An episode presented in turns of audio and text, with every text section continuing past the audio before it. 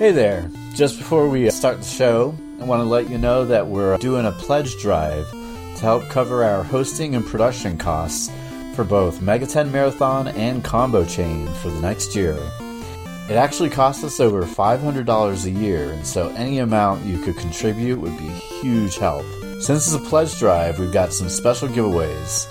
Not tote bags, unfortunately, but if you contribute $5, you'll get an episode on The World Ends With You months before it gets released. Contribute 10 bucks and you'll get that as well as a special deep dive episode on Persona 5 Royal. But seriously, any amount is a huge help. Uh, to contribute, head over to tinyurl.com backslash megatenchain. Thanks so much for the support and as always for listening to the shows.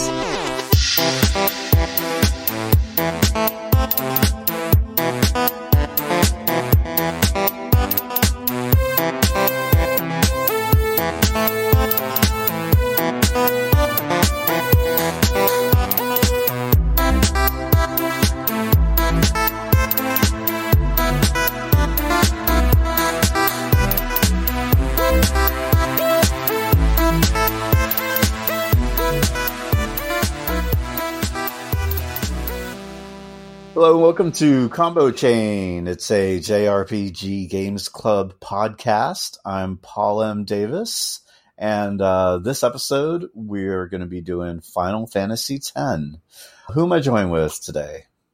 Hey, Paul. This is Andy Reinhold. Thanks so much for having me. Um, producing a new show called life in games. We're going to be focusing on people who've created unique careers in the gaming industry, and I'm going to be telling the journeys on how they did it. So, super excited to work on the show and super excited to join you because this is something I've been looking forward to I, for a couple days now, for maybe even a week.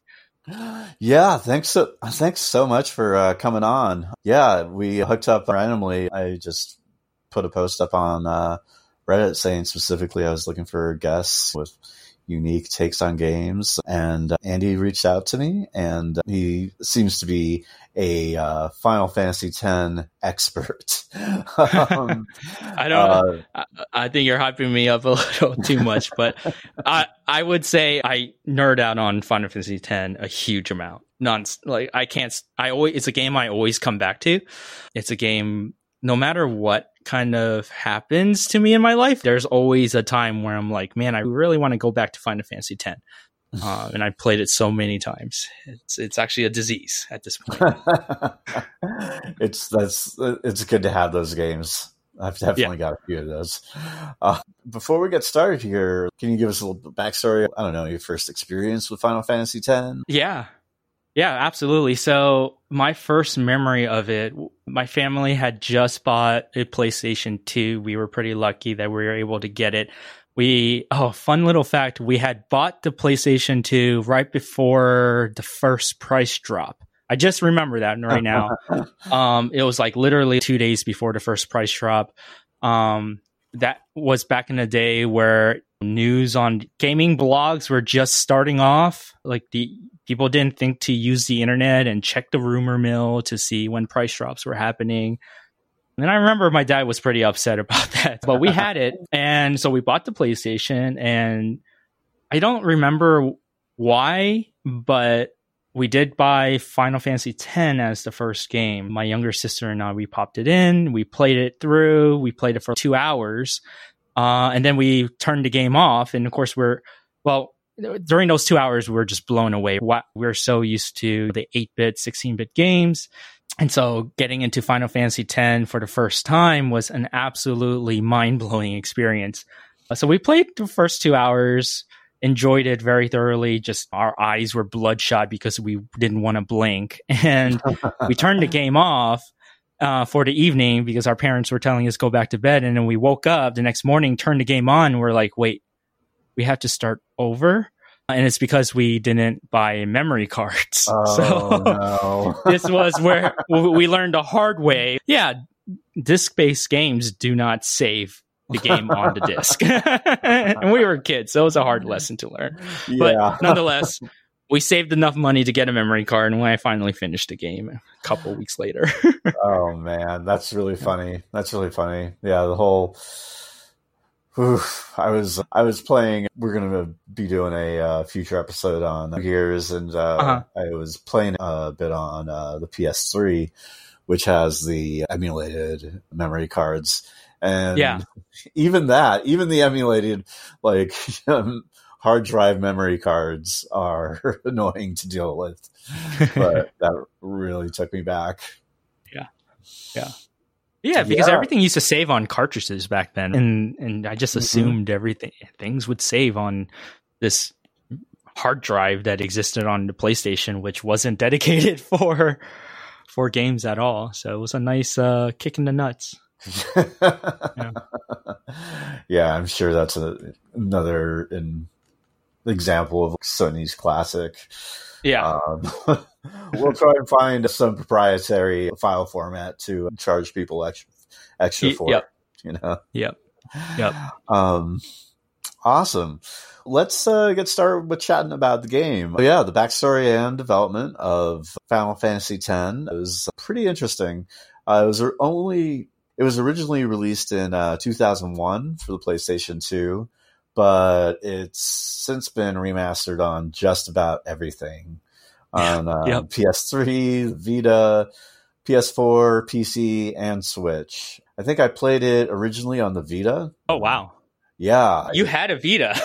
I had a Vita. that, that's the that's the amazing thing there. I, I, did. I did. Uh, I didn't finish it on the Vita. I think at some point when I needed the cash, mm-hmm. I sold the Vita.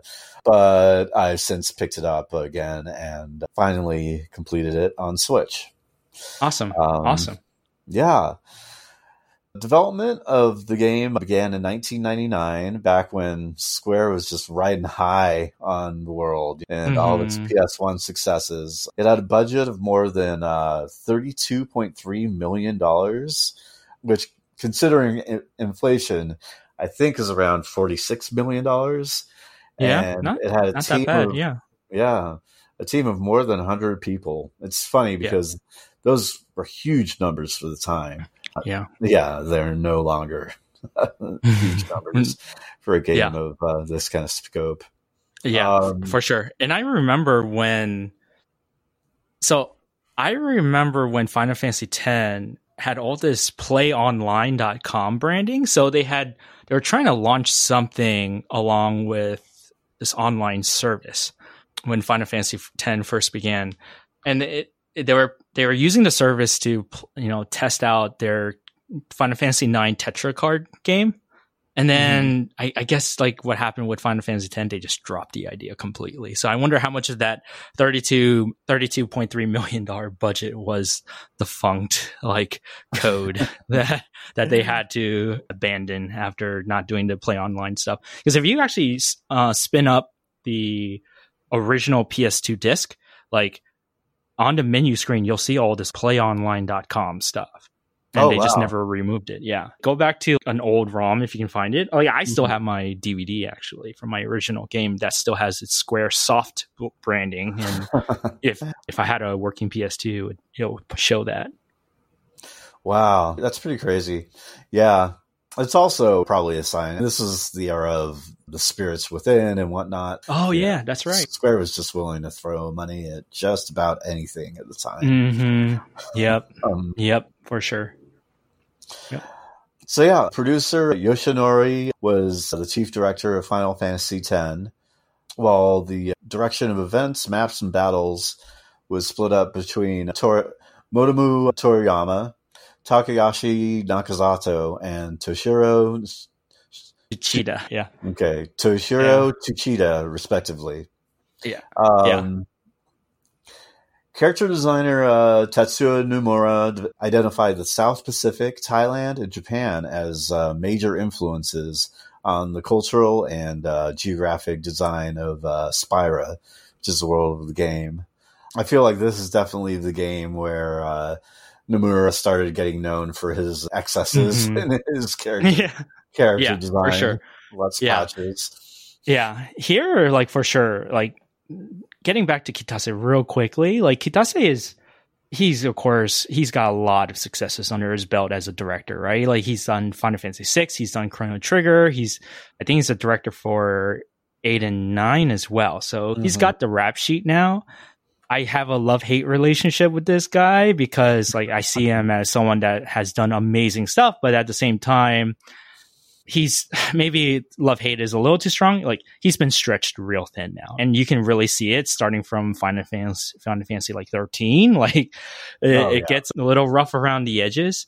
And then Nomura, right? Like he, it's same story with this guy. Nomura here, he's at this point, he's he is like the guy to go to for character design. And yeah, I agree with you. This is where he starts accessorizing all his characters a little bit too much, like making sure everyone has ace asymmetrical designs, like the main character Tidus in this game, he's got one leg, pant leg that's long, one that's short. yeah. Um, yeah. And so, so at, during Final Fantasy 10 days, like Nomura's, he's mostly just doing character design uh, for them, at least what it looks like from the credits.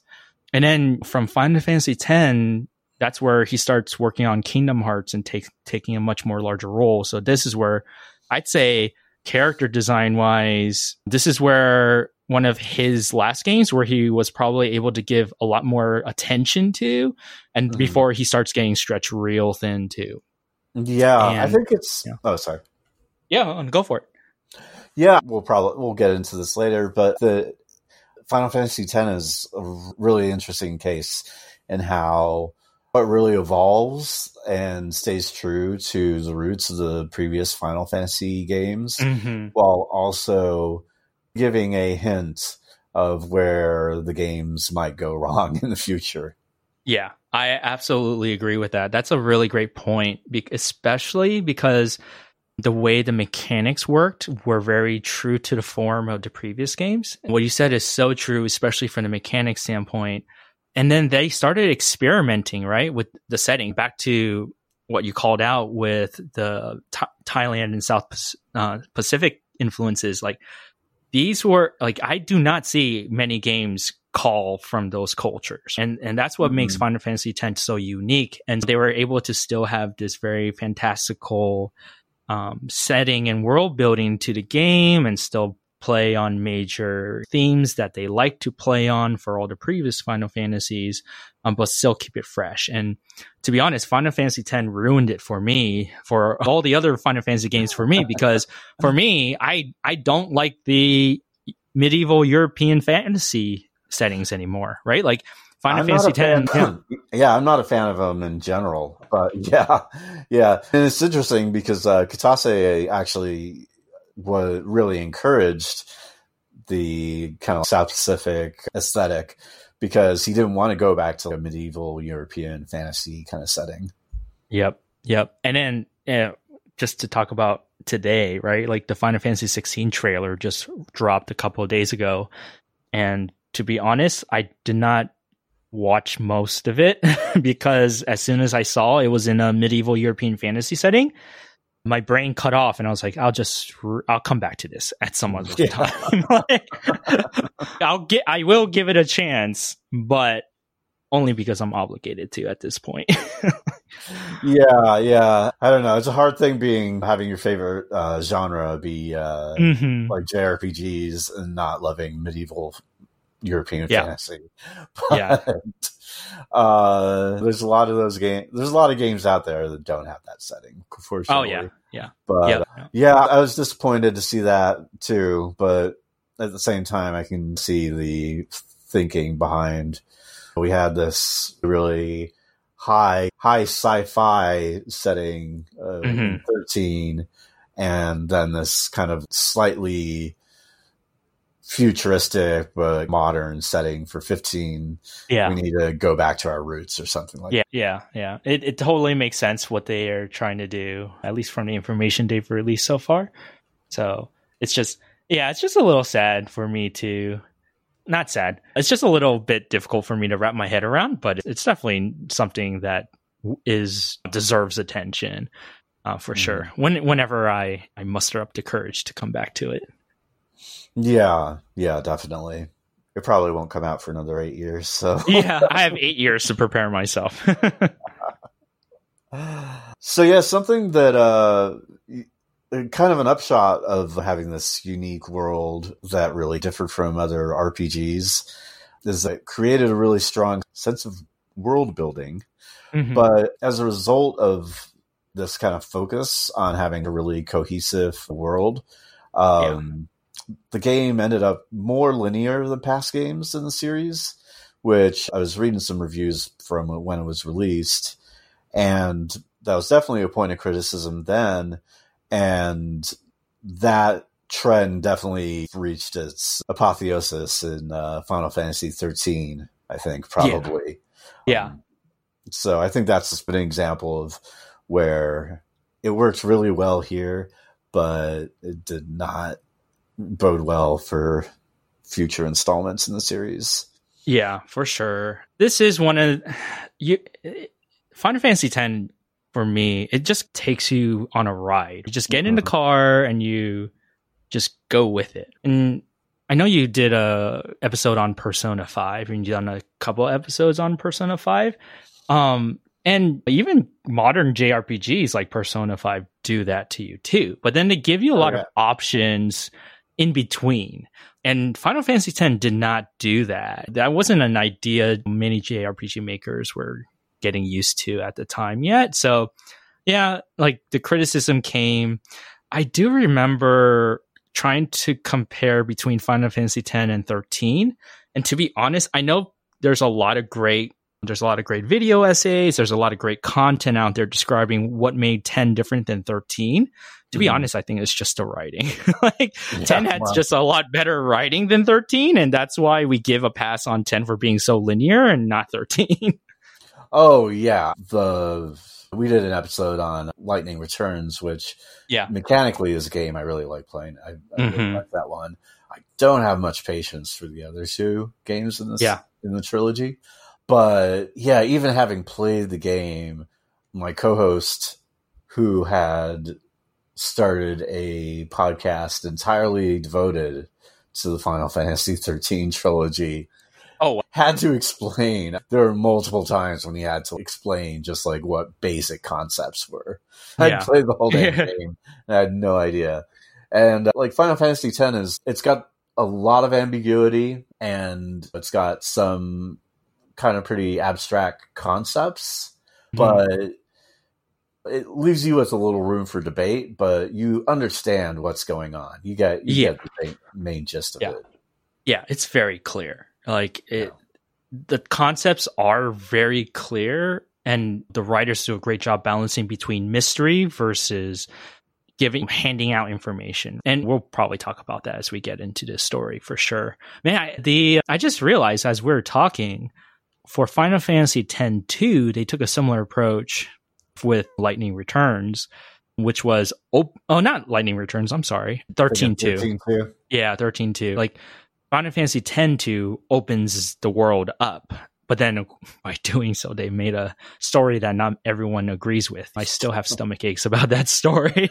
I've never actually played it, but okay. It, it's you just called out. Lightning returns you enjoy that game for the gameplay. 10 mm-hmm. 2 is exactly like that for me too. Like right. i cringe through the story of 10 2 but i 10 2 i actually 100%ed before i 100%ed final fantasy 10 and it's because the yeah the, the battle system's so much more fun. Yeah. so let's see oh, yeah as far as just some kind of like technical aspects of the uh, game final fantasy X also like really innovated its use of motion capture it was mm-hmm. much more sophisticated than had been attempted in a uh, square rpg before and there was a particular effort placed on matching the physical performances with the additional voice acting that they had added to this game. Yeah. Were you going to say something? I was just going to mention this is where they really added a great layer of realism to the game that you hadn't seen before, especially with the fully rendered full motion videos that they made, which mm-hmm. were absolutely amazing at the time and still hold up really well. But the biggest controversy is the uh, lip syncing, right? And right. the English version of Final Fantasy X gets so much flack for not having the lip sync very well, but for what they were trying to do at the time, it was very ambitious and there's so much dialogue. Like it is an yeah. insane amount of dialogue to translate.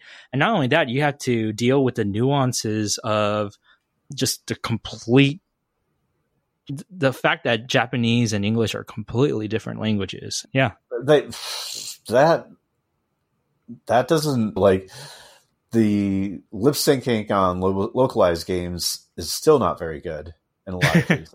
So it seems churlish to uh, uh, complain about Final yeah. Fantasy Yeah. yeah. It was all over the place, I remember.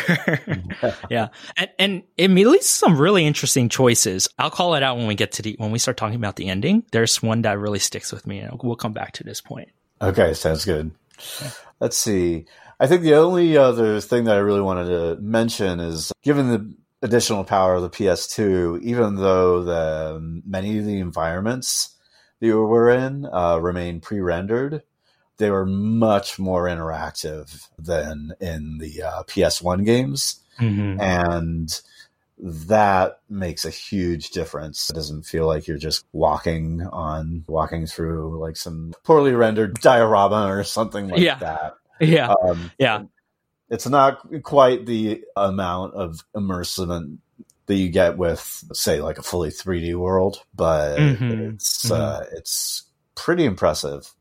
Yeah, and, yeah, especially uh, at the time. Yeah, definitely. Yeah, and um, I think I think one environment that really helps illustrate your point there, because I definitely agree, like exactly what you said there. At the time, it was really visually impressive. So when you this the environment that sticks to my mind that really illustrates your point here is um, when you first get to Besaid and you're walking in Besaid and there's a path along the mountains. The background, I think, is completely not pre-rendered. You're walking alongside the mountains. The camera pans around with you as you're walking mm. through the environment.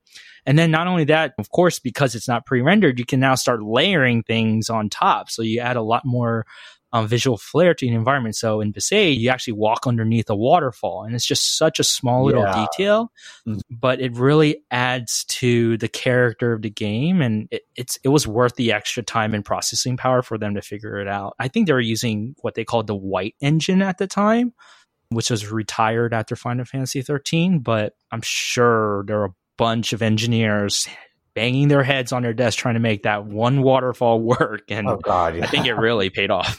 yeah, probably. Yeah, many hours put into that. Mm-hmm. Many long nights. oh yeah. Yeah, and just uh, finally, so Final Fantasy X marks the first time that uh, the regular series composer uh, Nobuo uh. Nobu, uh, Nobu Uematsu, yes. Yeah. Uh, series composer uh, Nobu Uematsu had any mm-hmm. assistance in composing the score for a game in the main series. His uh, fellow composers for uh, Final Fantasy X were Masashi Hamazu, Hamauzu. Hamauzu, yeah, ha- yeah, you said it right. Yeah. Okay, mm-hmm. Masashi Hamauzu and uh, Junya Nakano. Nakano. Yep, there. I think you got it. yeah, and did, yeah, and at this, yeah, at this point, like Uematsu has a huge track record with amazing soundtracks.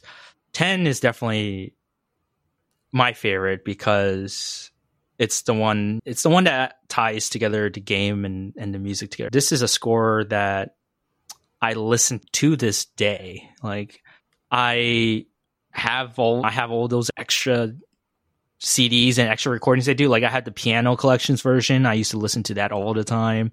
Nice. I I had a I played piano for a while, so I would play some of these songs myself. This is an amazing soundtrack that really understands one its characters, the major themes, and really helps nudge where it needs to and helps accentuate when it needs to. And I'd say after, you know, how I don't know if this is his 10th score, but this is around there probably. This is really showcasing Uematsu's ability to really help make something a greater than the sum of its parts here. Um, oh, really yeah. help tie. Yeah. Absolutely. Yeah. Like, yeah. Mm-hmm. I think you put it really well. All right. How about we talk about some of the mechanics then? Yeah, let's do it. Awesome, awesome. So, like we talked about, like Final Fantasy X definitely is one of the last games where they tried to stick to the formula as much as they could and then still introduce some new stuff. This is where we get into the conditional turn-based system. This is probably one thing that makes it hard for people to get into these older games.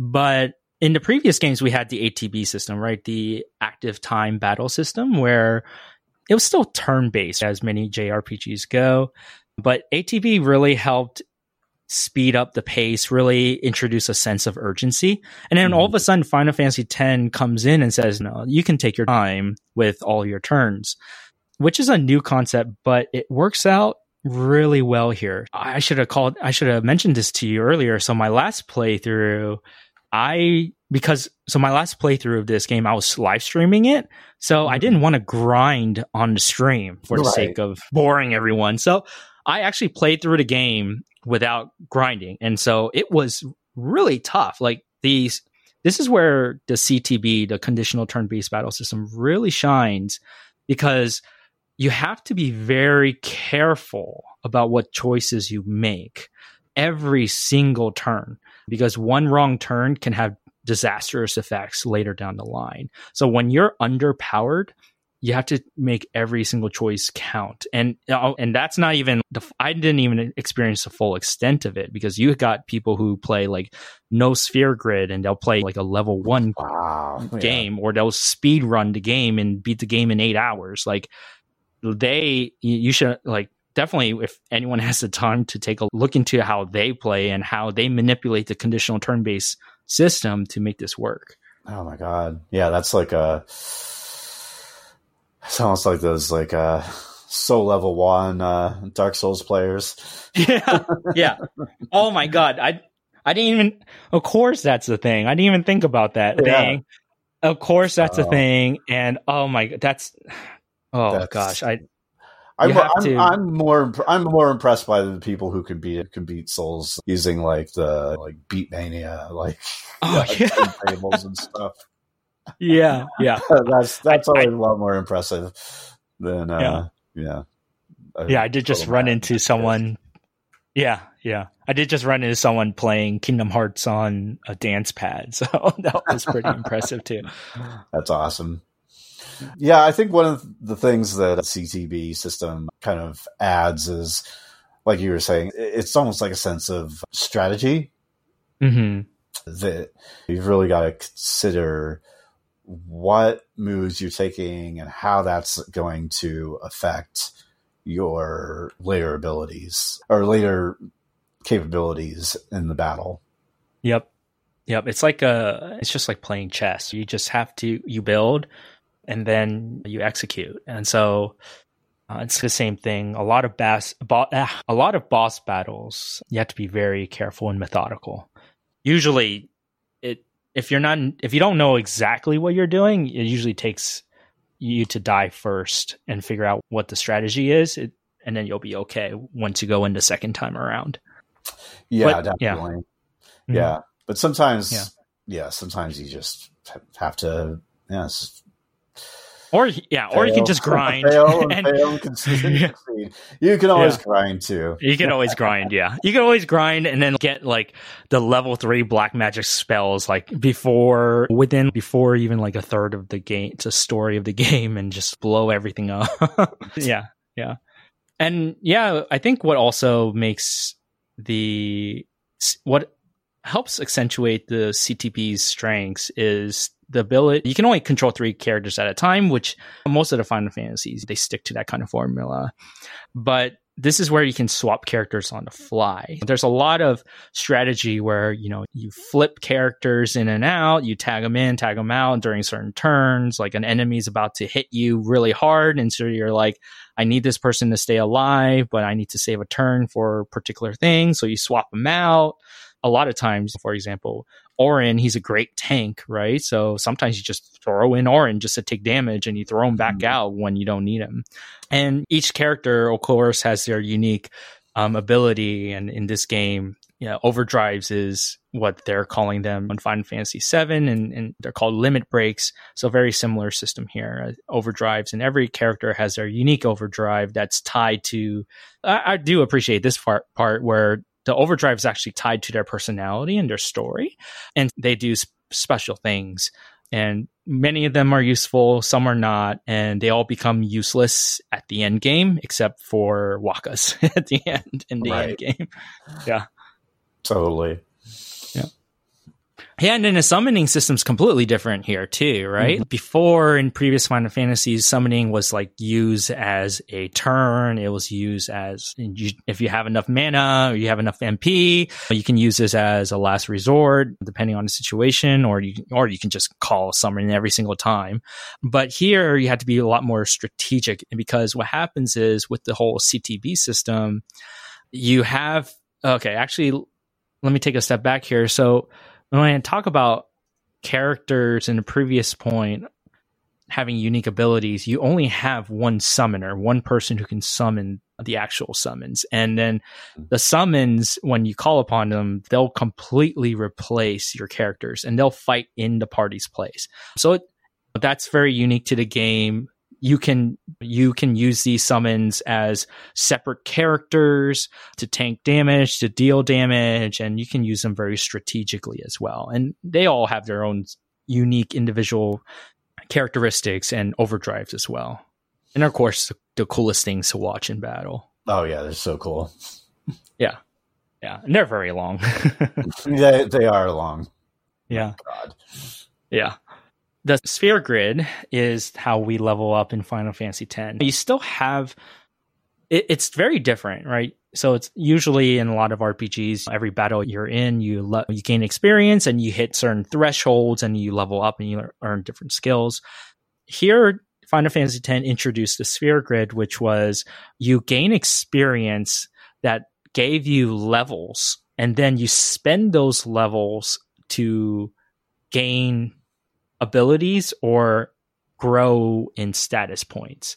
So it was very in the beginning of the game it's laid out very linearly, right? If you can if you grind things out, you can go ahead and increase your strength by plus 2, you can increase your defense, specials, speed, all those kinds of things and you can do them you grow those very individually but it's also laid out very linearly as well. And so it doesn't really branch out until maybe around the mid game where the paths of the sphere grid start opening up and you can start start you know customizing your characters a bit more to your liking.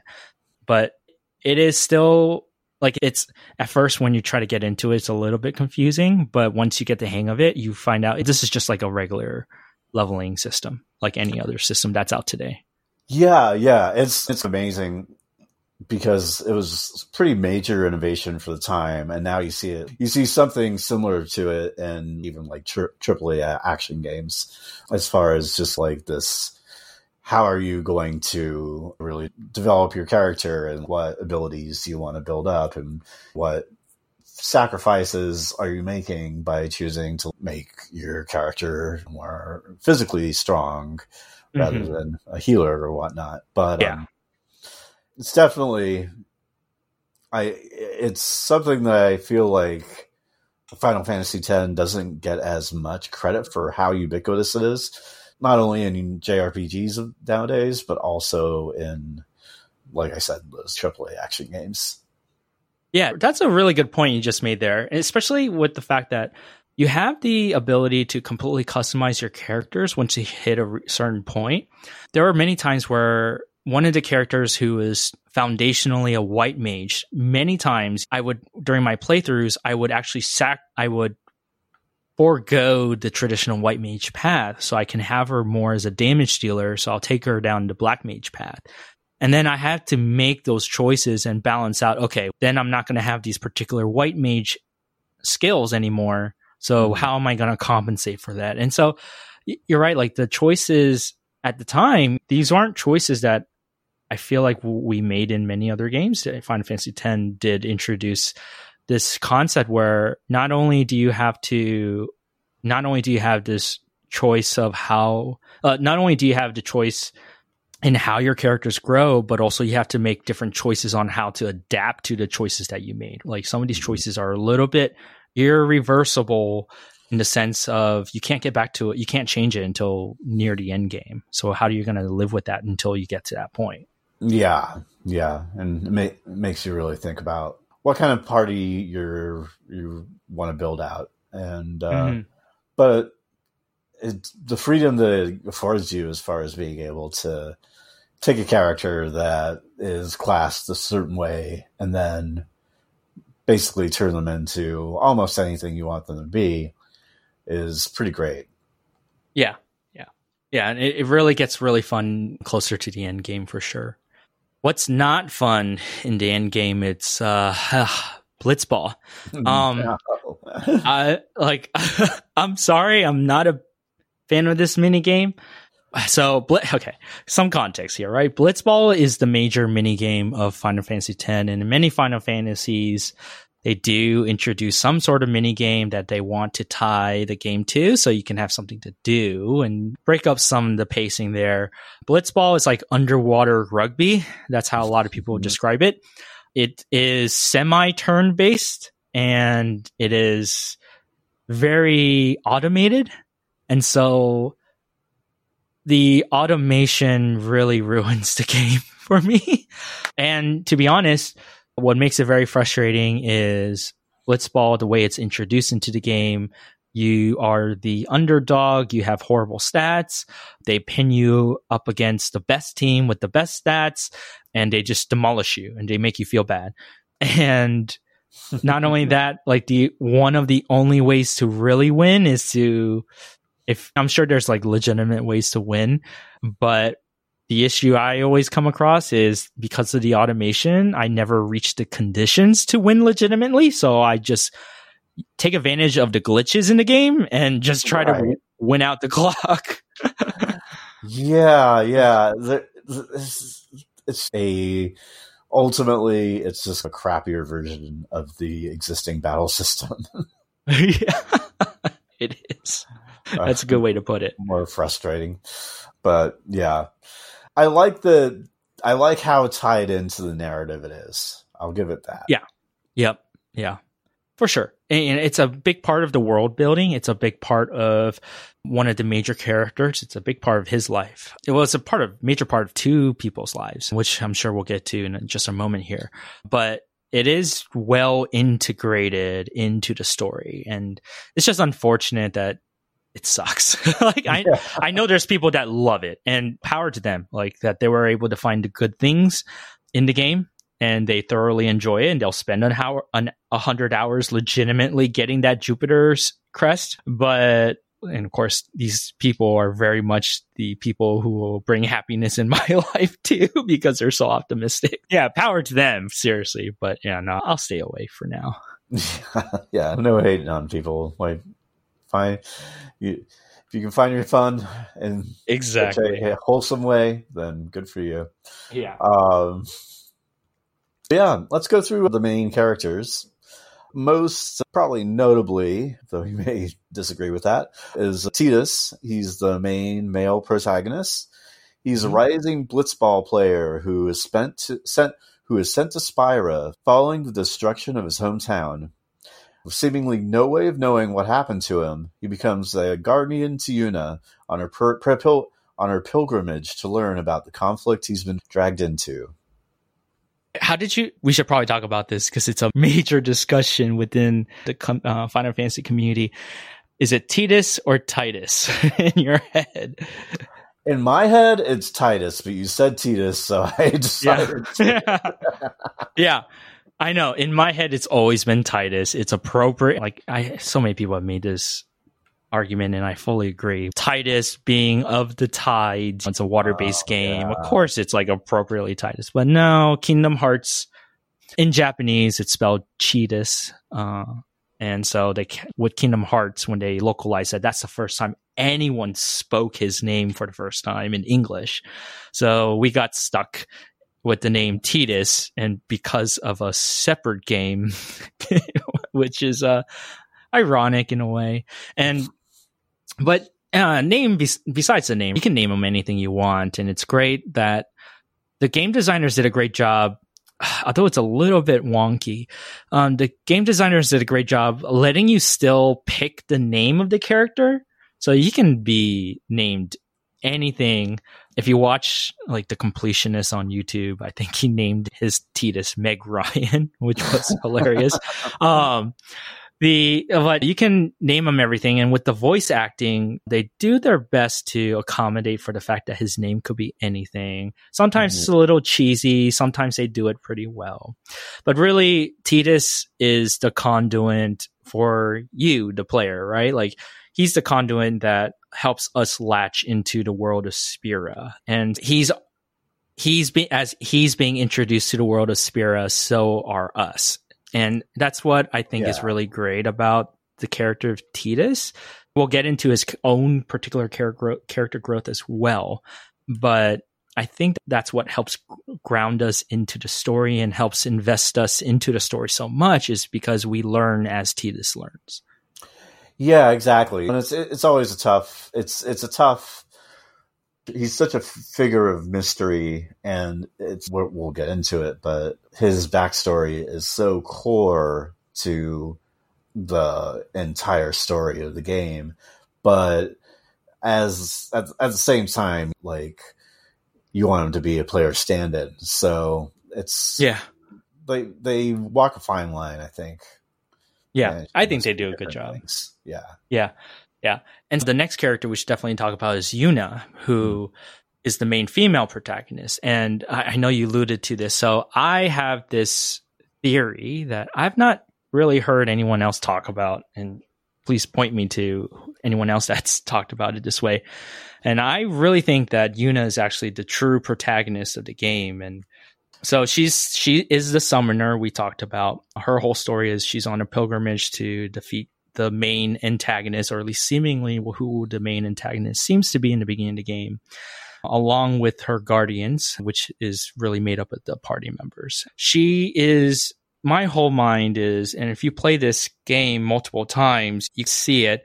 Like with any story, really, a story is built around how the main protagonist makes particular choices and and goes on that journey of growth and comes out on the other end, whether that's good or bad. And so, really, when you think about the choices that are made by the team members in the game, most of them are actually Yuna's choices, even though she's definitely a very quiet and passive character.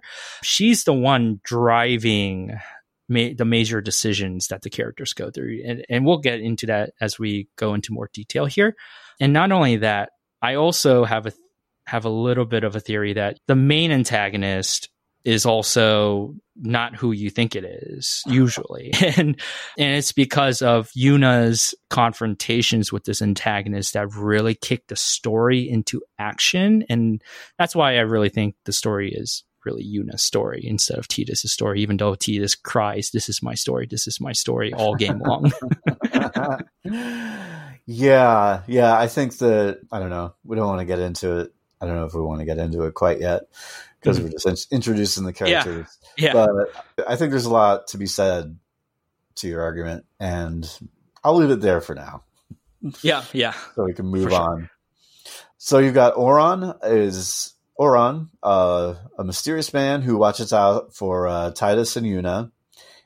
He's been hailed as a legendary guardian due to his accompaniment of uh, Lord Braska on his pilgrimage 10 years ago. However, he's got a pretty cynical nature, which may hide the truth of uh, what he witnessed during that pilgrimage. Yep. Yep. He's everyone's favorite character uh, from this game. He's a total badass. Fun fact I've come across the original game was supposed to focus on Auron, Braska, and what we the character that has become Tidus's father, Jecht. But they decided to change the story. Tidus was no longer Tidus. Um, Tidus became Jecht, and then Tidus became the Tidus we know today um, which I'm very happy about the decisions they made there. But Auron was always like the major character that was always going to be there from the beginning. He's that's why he's such a badass. I think. Yeah. Yeah. That makes sense. Yeah. Yeah, Auron's a badass. That's a high contrast. Uh, I don't know. A lot of people might disagree with me with Kimahri. So Kimahri is he's a Ronso, which is a race of cat slash lion people. I don't know. They're they're furries, I guess. Yeah, there's always got to be one. Yeah. So he's silent. His character growth is very subtle. I do appreciate him for the character growth he goes through, but it's Final Fantasy X has such a strong cast of characters. Like Kimahri just take a back seat here. And not only that, mechanics wise too, gameplay wise, he's the red mage. So he's the one that you can customize however the way you want. And to be honest, the wishy-washiness of his character growth in the story translated into the wishy-washiness of his sphere grid on how you level him level him up too. So I right. think maybe that's why I don't really like him, but he's very diligent, he's very honor driven. He's a nice guy to have around. What more can you ask for? It's really great. Like you learn about his backstory a little bit, and it's really cool that there's a backstory with Auron and Kimahri, but it's very downplayed. Yeah. Yeah, he's just a classic, good yet righteous character. Yeah. Let's say if Cloud wasn't very t- as talkative, if Cloud wasn't as snarky as he was, he'd be Kimahri. That's, that's how I think about it. it. Yeah. Yeah. So then you've got Wakka. He's another uh, fan favorite. He's one of Yuna's childhood friends from uh, Besaid. As captain of the infamously pathetic Besaid Aurochs blitzball team. He is resolved to retire from the sport and join Yuna on her pilgrimage. And yeah, he is just, he's all personality. like, yeah. Very gregarious, joking, yeah. outgoing. Yeah. He's the, so ever since you meet him, he's the character, like the comic relief up until you get your entire party he he has those subtle moments to help make you do a little half grin once in a while but he more importantly he's like the big brother right he's the yeah. goofy big brother he's there to be dependable but still be able to line the mood and he out of all the side characters i actually think he has the most character growth.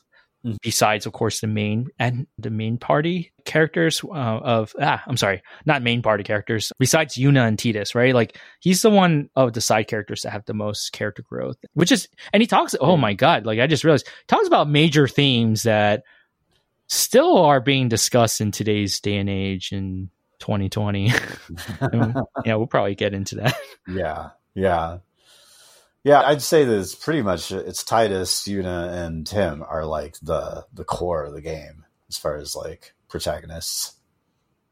Yeah, yeah. I think a lot of the uh, like Tidus. I, I, definitely agree. There's a lot of interaction between Tidus and Wakka. That's I think that's where a lot of that relation. Wakka is definitely one of the first people that Tidus meets, one of them at least, and so they grow a huge bond, and a lot of the themes that play out in the games uh, are illustrated by the conversa- conversations and arguments between Tidus and Wakka. and yeah, we'll get into that too.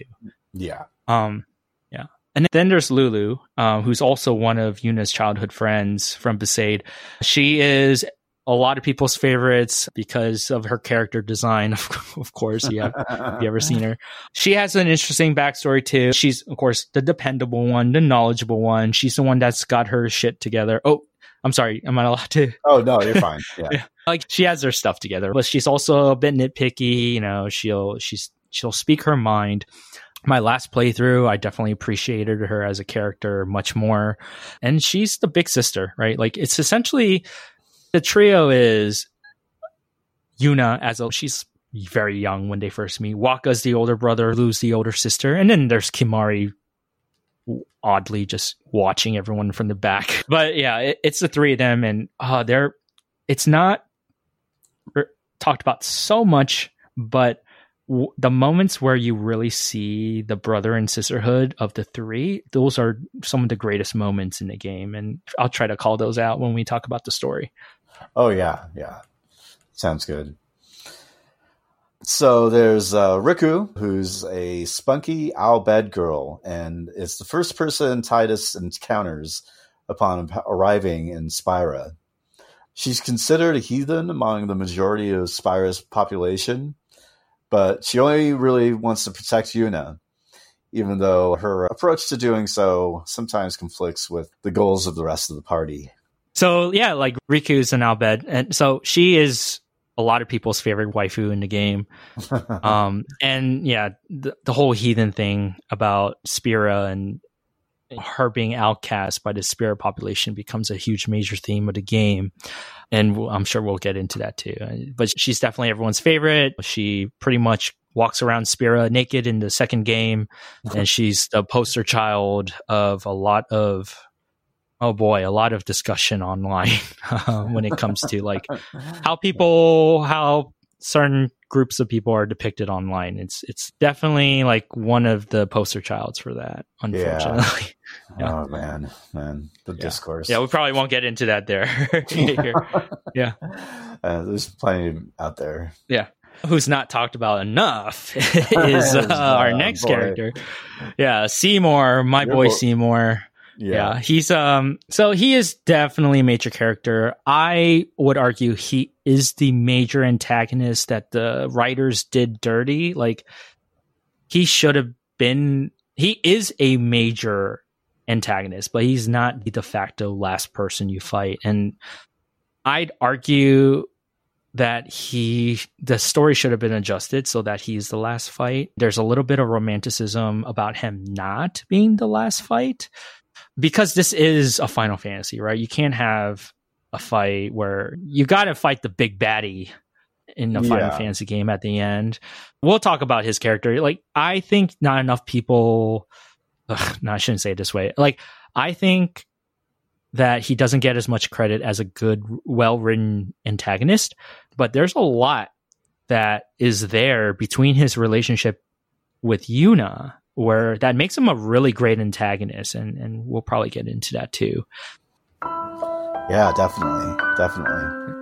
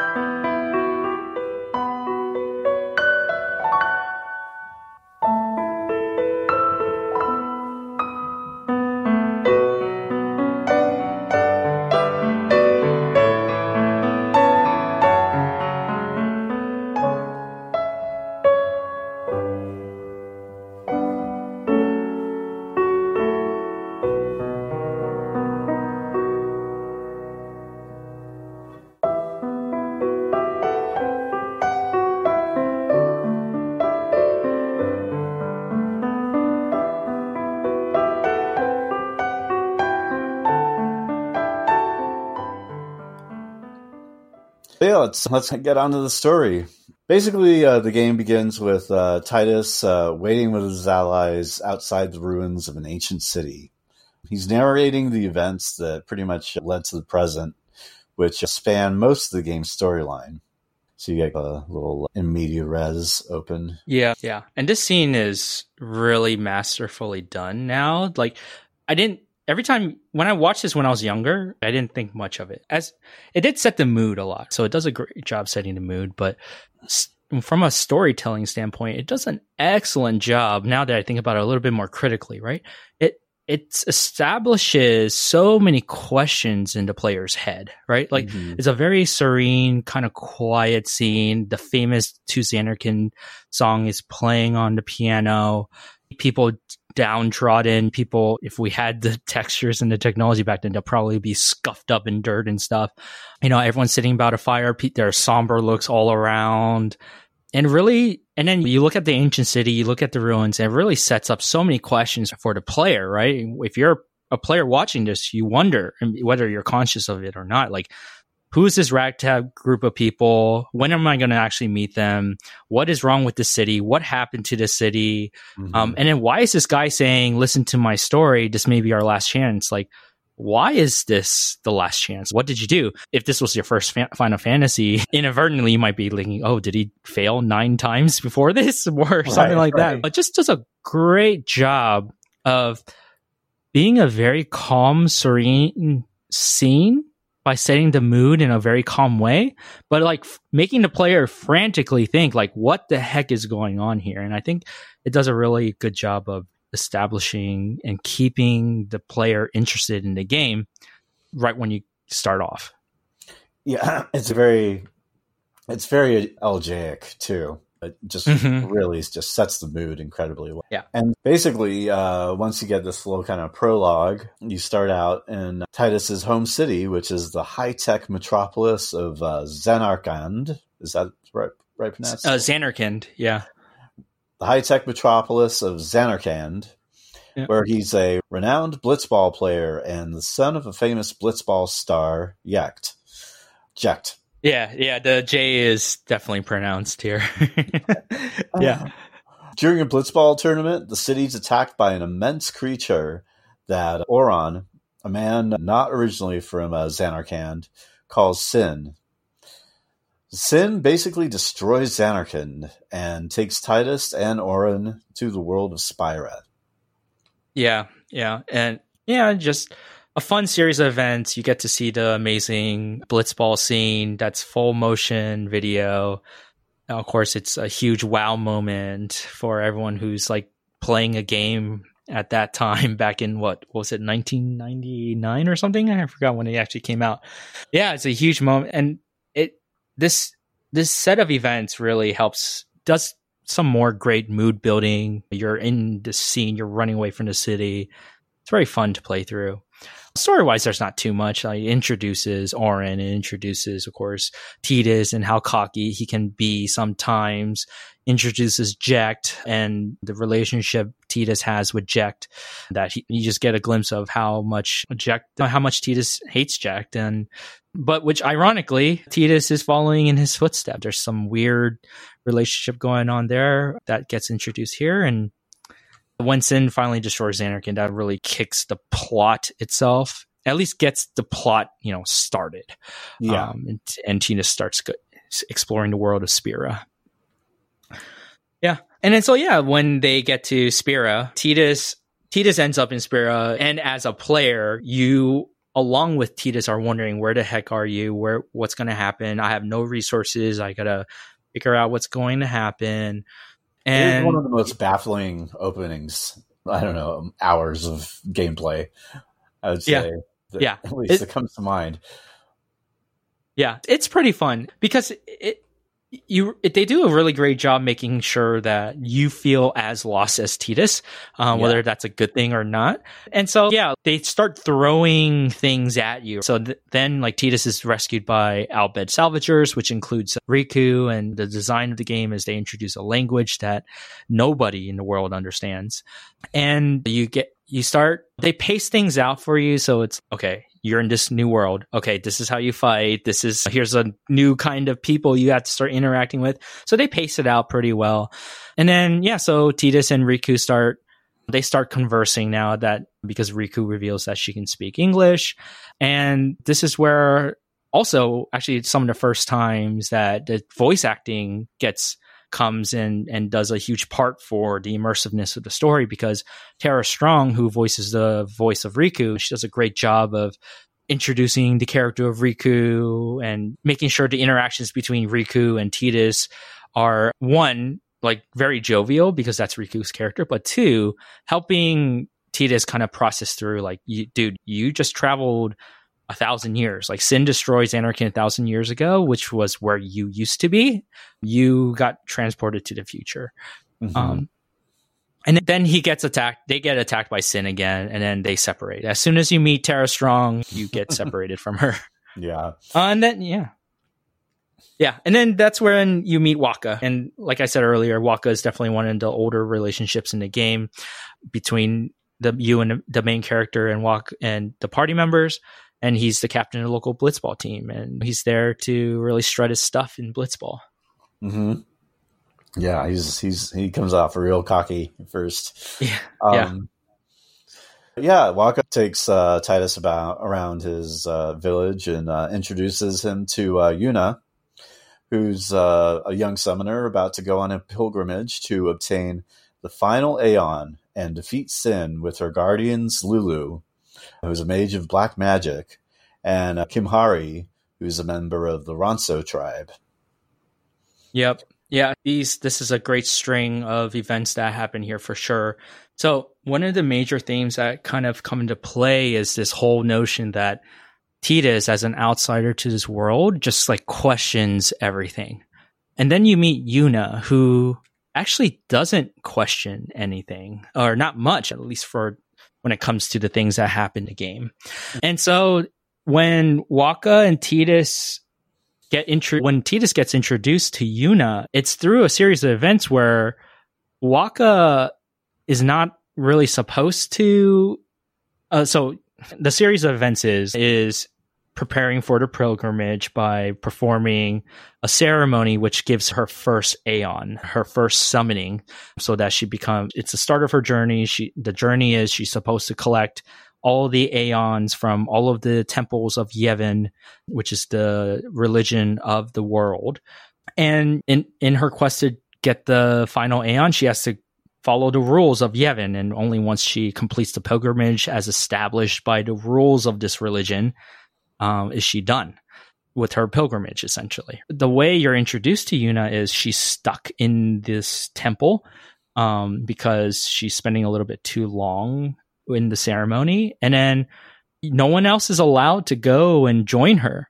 But Tidus is, well, someone's in trouble. Someone's got to go in there. And Wakka's. no, you can't break the rules. And Titus Tidus is, no, forget the rules. Why do we have to follow the rules? So this sets this whole series of characterizations in motion where one, one Wakka, who I forgot to mention earlier, but Wakka, who's so steadfast in the rules, who's lived his whole life following the rules and has, of course, later down the line, which we learn like major motivations as to why he follows the rules, and then who is you know, following the rules because she has a particular mission she wants to achieve.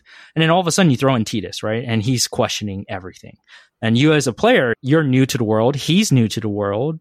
So it's natural that you question everything. What makes this set, this trio of characters work so well together is you have this, these characters that are on two ends of the, who are on two ends of the spectrum and they start trying, they have this huge gap between them, right? Mm-hmm. Like tidus is trying to understand this world where Yuna knows the world, but yeah. Tidus just cannot understand why the world is what it is and you learn about it and you still and what's great about tidus's character is that you that he still doesn't believe in what the world really means.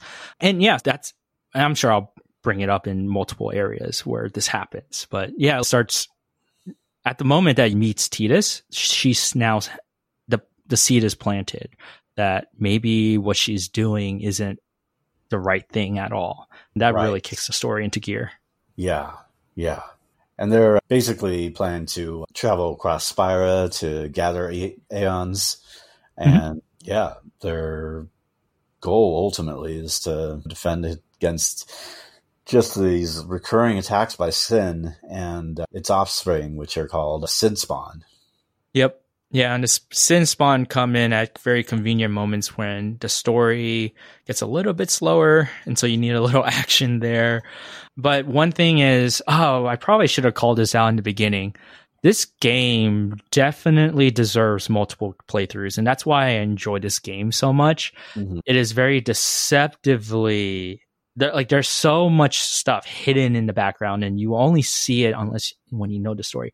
As Tidus agrees to help Wakka in the tournament and not only that he helps to he helps to join in her pilgrimage up until the point of the blitzball tournament.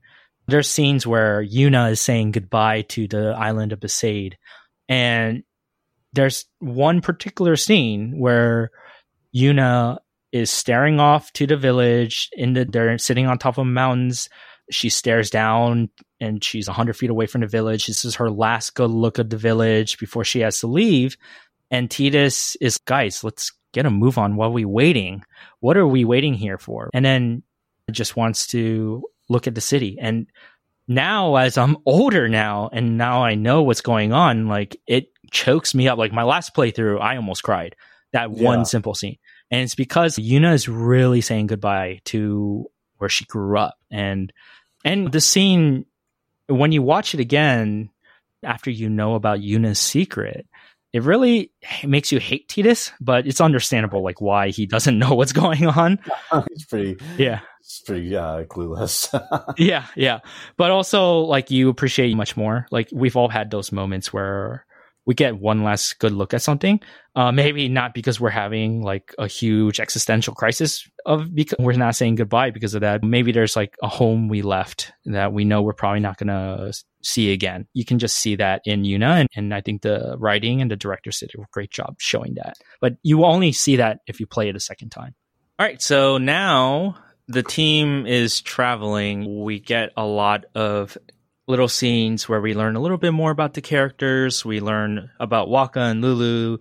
They had a, their whole relationship with Chapu, who is Wakka's brother, and Lulu was supposed to be married to Chapu, and so there we learn about a little backstory on them, a little bit of pain that they have to go through.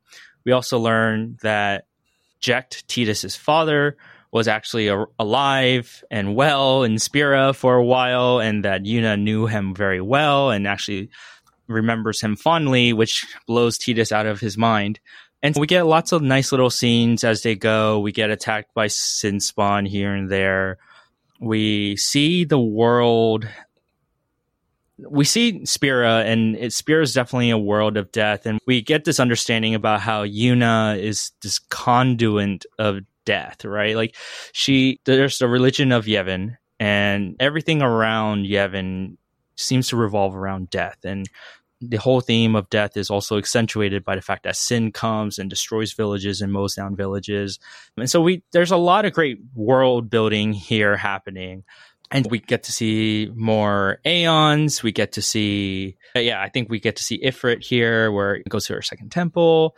And then finally, a few other things happen, but just to skip a few beats here, they finally make it to the Blitzball tournament. And this is where Seymour is first introduced. You see, first see him, at least visually, you meet him. You meet Maester Mika, who's like essentially the prime minister of the entire world here. um, and then you also get introduced to a little bit of the Al Bhed racism that was alluded to earlier. And and about how everything in Luca is all about how Blitzball is the hope of hope of this world because it keeps people happy and every once in a while sin destroys and mows down towns and stuff. It's very Hunger Games, you know. but, but uh, yeah, it's sad if Blitzball is the only thing that is. Yeah, yeah, and it sucks because it's such a crappy game too. yeah, exactly. yeah, yeah, yeah. So what we also see is, of course, you see the blitzball game with with Wakka and Tidus, They played the Al Bhed Psyches first, and and there's a little bit of uh, tangent you know, side quests. It's not really side quests. You, you have to play it, but there's a little tangent quest where it gets captured by the Al Bhed, which alludes to something that happens later down the line. Is totally capable of saving herself, but of course, the guys and Lulu included played the damsel in distress card, and they try to make sure she's safe. Of course, as their responsibilities of guardians, it can hold her own. So you know, you you go through this little out fighting the out, Al Bhed, learning about how machines are weak to lightning and all these small little things. Then you play the worst blitzball match in the world, which is against the Luca goers. See, it's a it's the Besaid Aurochs versus Luca goers. In the middle of the match, you just all of a sudden you have to swap out Tidus for Wakka and all this fun stuff happens and hopefully you win. If you cheat the game or if you're a better player than me you can win or you lose. And then regardless the match ends and then you end up the tur- the stadium in which the tournament is actually being played at is attacked by all these monsters. In, this world, they're called fiends, appropriately. Um, and then you see our man, our badass Auron, finally come and join the party. And then we also see Seymour. He comes through. Seymour, you learn, is a summoner, just like Yuna. And he comes in and he flexes, and then he summons the, you know, the most badass Aeon in the world. And then you full motion video everything and just destroying everything in one shot and amazing cutscenes there. At this point, it's just action, action. And finally, Auron comes. You, Auron and Tidus finally meet back up since the beginning of the game. Tidus, of course, had thought that his dad had died 10 years earlier. And then finally, Auron reveals, drops his bombshell. He's, no, your father, he says it really weird in the English version. He says, sin is Jecht. All right or is it sin is je- yeah he says sin is Jecht. Yeah or yeah. would it be Jecht is sin? I don't know remember. I, I, just remember it being like weird the way he said it but he, he really he reveals that for some reason tidus's father is this giant whale monster thing that's leveling down entire villages. And then Auron just crypt- cryptically says you just gotta figure this out. But yeah I'll, I'll take a pause here because we got we have to talk about the next scene right after this. Mm-hmm. so now, almost immediately afterwards, right? The the Blitzball tournament ends. Everyone's been attacked. Everyone's like kind of catching their breath. And now Tidus has just learned, Tidus and you as a player has just learned that the big bad monster is apparently your father. Auron says he's going to join Yuna and ask Yuna to join her party, her group of guardians. And of course, th- there's the conversation about Auron joining Yuna's party. Yuna accepts. And there's a nice little side thing that happens where Auron asks immediately asks Lulu, "Hey, what's our agenda right now?" Because L- Lulu apparently is the only one that has her shit together in this group. but now here we are at the most infamous scene in the game, which is the laugh, the fake laugh scene. Uh, oh, everyone, man. so many people hate it. If you listen to the Japanese version, it's even cringier. But I'm gonna go ahead and say something that's very not popular and say this is actually my absolute favorite scene in this entire game. All Take right, a moment to.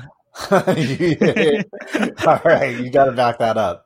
Yeah, yeah, for sure. So here's the thing. This scene, everyone knows that okay, any anyone that's not 13, you know, right? Like anyone that's above an adolescent, right? Like they know that the laugh was a forced laugh. It was cringy.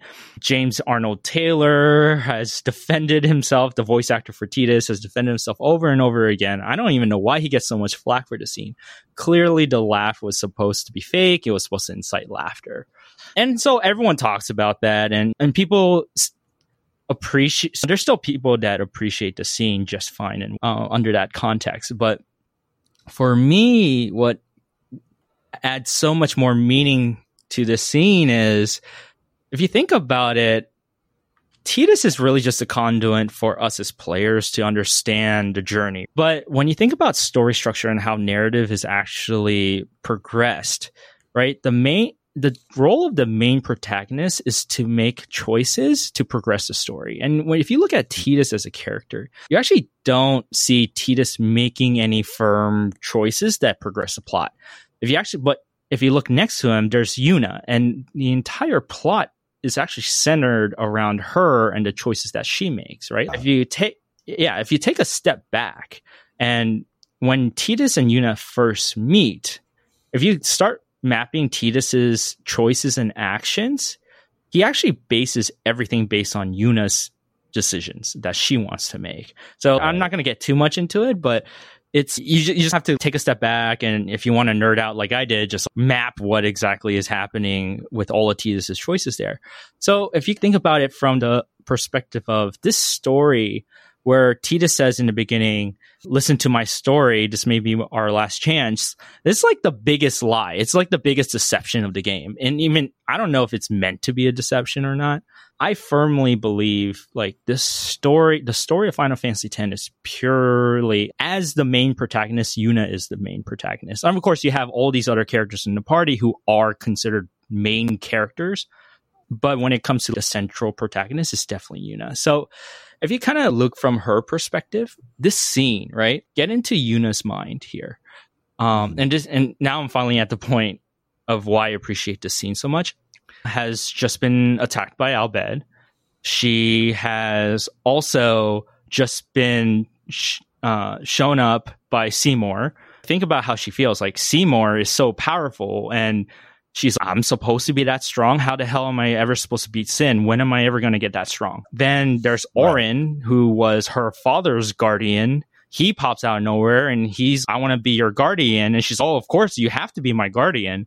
But at the same time, she's probably thinking, knowing Yuna's character, like, oh, am I even worthy of this kind of honor?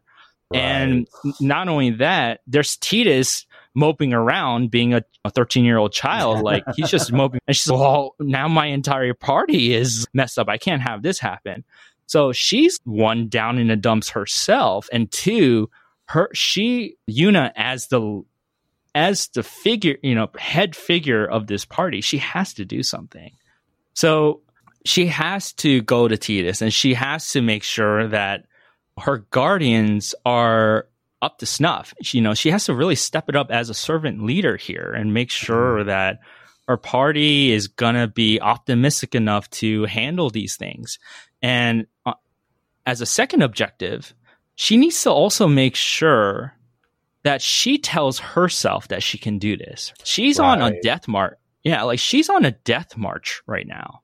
And if she can't convince other people that this is the right thing to do, there's no way in hell she can convince herself that this is the right thing to do. Yeah. And so that's why the scene is so like, I know I'm I might be grasping straws here a little bit and I'm stretching things a little bit. But when I watch the scene over and over again, knowing what I know of the story and understanding Yuna's character a little bit more than I used to know from my original playthroughs, like this scene is really about it's not about Yuna cheering Tidus up and right. inciting this fake laugh. It's all about Yuna cheering herself up to make sure that she can build the strength to move forward on this death march that she so strongly believes in. Right. Um, yeah. Yeah. So, and would you say conversely that Tidus is, I don't know, trying his best to reassure her about that? Mm-hmm.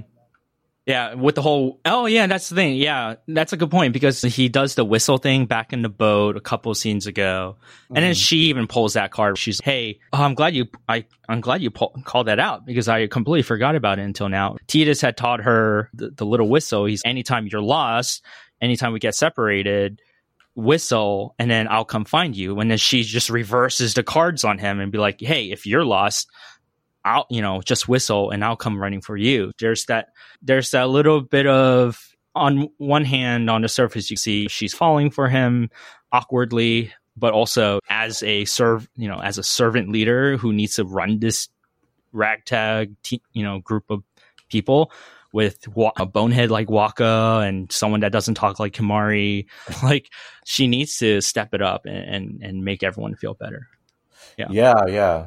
That's a really that's a really interesting reading. it might be a bit of a stretch, but that's why like like you said, I had to defend myself as to why this is my favorite scene. it's No, I think it adds up. okay, Honestly. I'm glad you think so. We'll see what happens when uh, people listen to this. yeah, yeah, and yeah. So that kind of, so that kind of really ends this. So I like to call everything up what we talked about up until now, like the end of the first act. Right, Act One is Mhm. there wasn't like a major s- central theme to this act. It was just world building. Introduce the characters, introduce this world of Spira, this world of death, introduce the main baddies. Like even Seymour's been introduced at this point. Introduce most of the party members. Rikku is still jumping around in the water, but everyone's pretty much everyone's here now. And and the reason and so I think what the writer said they did really was just introduce and build a world here as up until this point very well. You even introduced Blitzball, and unfortunately, but there's this is getting to here at this point where you start going to through Mi'ihen High Road. The story actually now structures itself around particular themes, and they're very. I know, like anyone can make up any kind of theme for any kind of set of scenes, but for me, the next what this delineates right here is act two from Mi'ihen High Road all the way to Mushroom Rock Road. This is the second act. And the whole theme of the second act of Mi'ihen High Road is hey, now during act one, we just introduced all the entire world to you. Act two is all about what happens when you defy the world order. Okay. Like I Yeah. introduced the w- world order to you. What happens when you defy me now? Um, Yeah. and that's all of act two. and, And yeah, yeah, and you've it's it does a masterful job of establishing that this is a dying world. There's nothing better than a bunch of death cults going Oh for yeah, it. exactly. Yeah. Yep, yep. So and what's the way Yep. out of here? And I think we'll talk about it later thematically, but yeah, I think there's something really resonant in the yeah, yep, absolutely. Uh, and I I don't know if I, if I want to talk about it yet, but yeah, I'll just mention Yeah. it here and then maybe edit it out. Yep. But the fact that this is an ongoing cycle yep, absolutely. really resonant with the world they've set up. Yep, yep, for sure. Like this whole spiral of death, it is first explicitly discussed. Ah, I don't recall where it's first explicitly discussed, but it is definitely close to where Guado Salam is, which we'll get there in just a in a little bit. But yeah, this ah yeah, you know what? We we are very close to it. It is introduced at the end of the Mushroom Rock Road. So why don't we actually uh, get to that point with the story beats there? So you go through Mi'ihen High Road and all of us there's all this hustle and bustle the crusaders which is this military organization that whose purpose is to defeat sin team up with the Al Bhed, the heathens of the religion, and they use the one of the tenets of the religion is you're not allowed to use machina, you're not allowed to use machines for anything. Essentially, this is this is you're, you're not. w- w- There's this one particular I forget what do you know what it is the one particular Jewish culture that's not allowed to use electronics on the Sabbath. What was it? Is it Orthodox? I forgot what they're called. I'm not quite sure, but it's it there's like be orthodox. yeah. Yeah, I had to double check, but Yeah. it's like that. It's they're not allowed to use machines in this world. And Mhm. and that's purely because of the rules set by the, the religion here. So anyway, so clearly this military organization is teaming up with heathens and they're breaking all the rules. Mhm. Uh, they're going to use Machina and they're going to try to destroy Sin, this big monster, without using summoners, uh, which is what the world order has dictated is the right way to defeat Sin. I'm not going to go through every single story beat here on Mi'ihen High Road, but essentially what happens is the characters go, they our our our party kind of passively watches what's going to happen, and all shit, uh, all hell breaks loose. Shit hits the fan.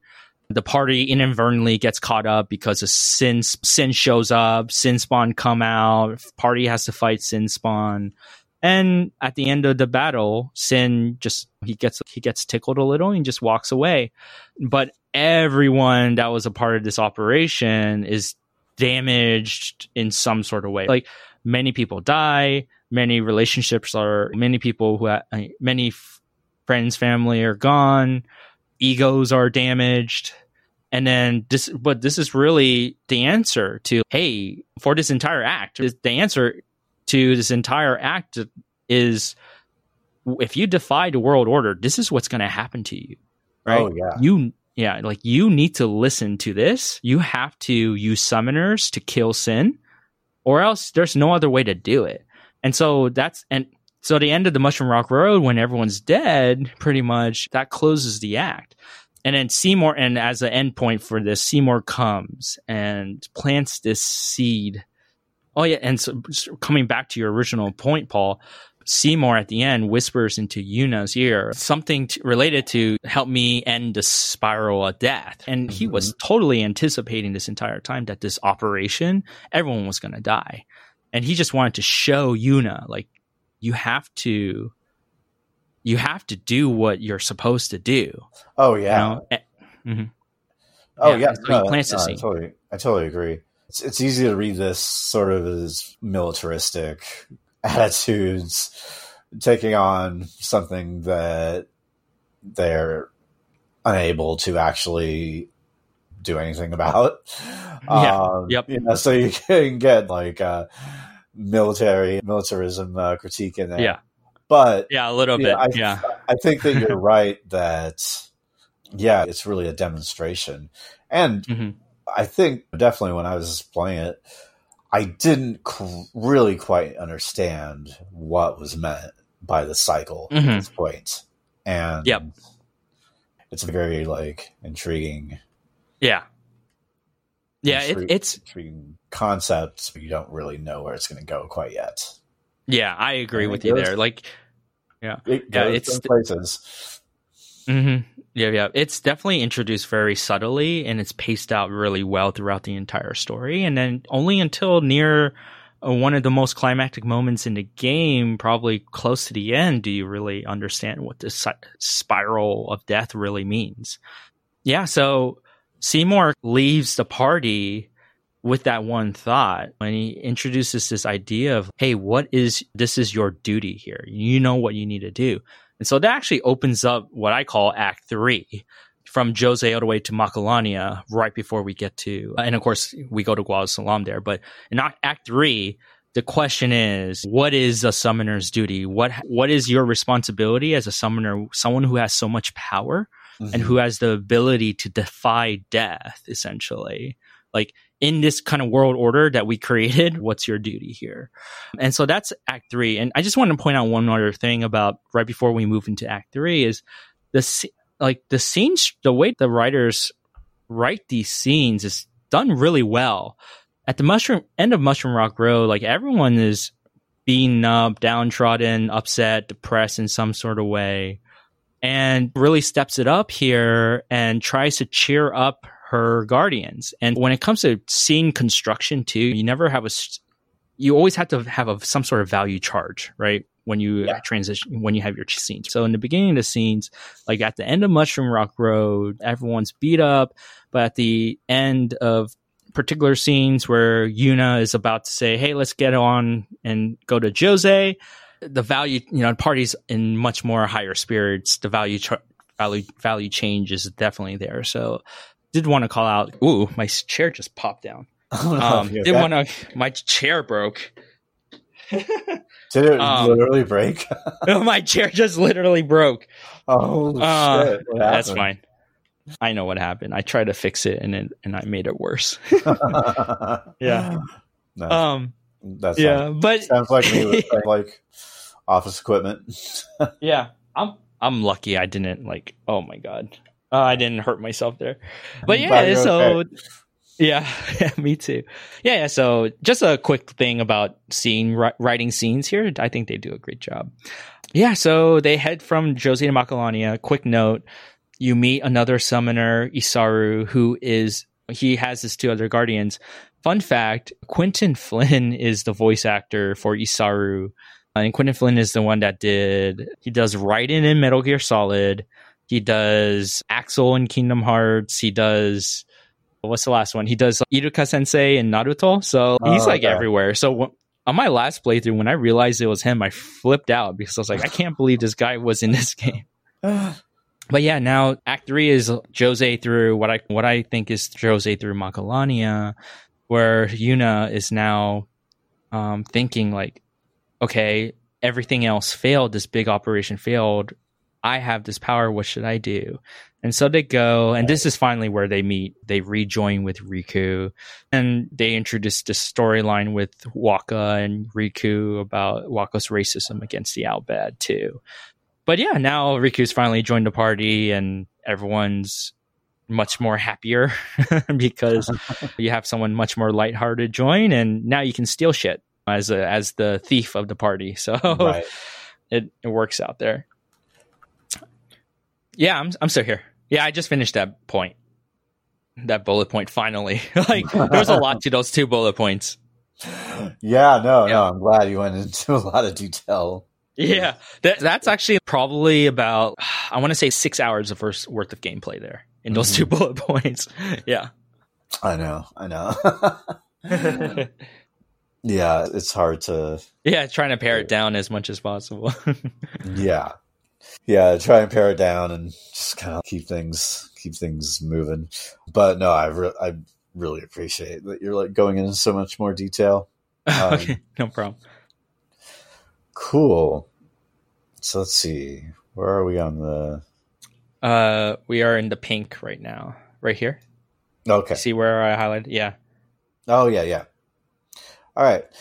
Okay, so yeah, when the party arrives in the city of Guadosalam, the leader of the Guado, Seymour Guado, proposes to Yuna, saying that it will somehow ease Spira's sorrow, like some kind of trophy wedding type situation.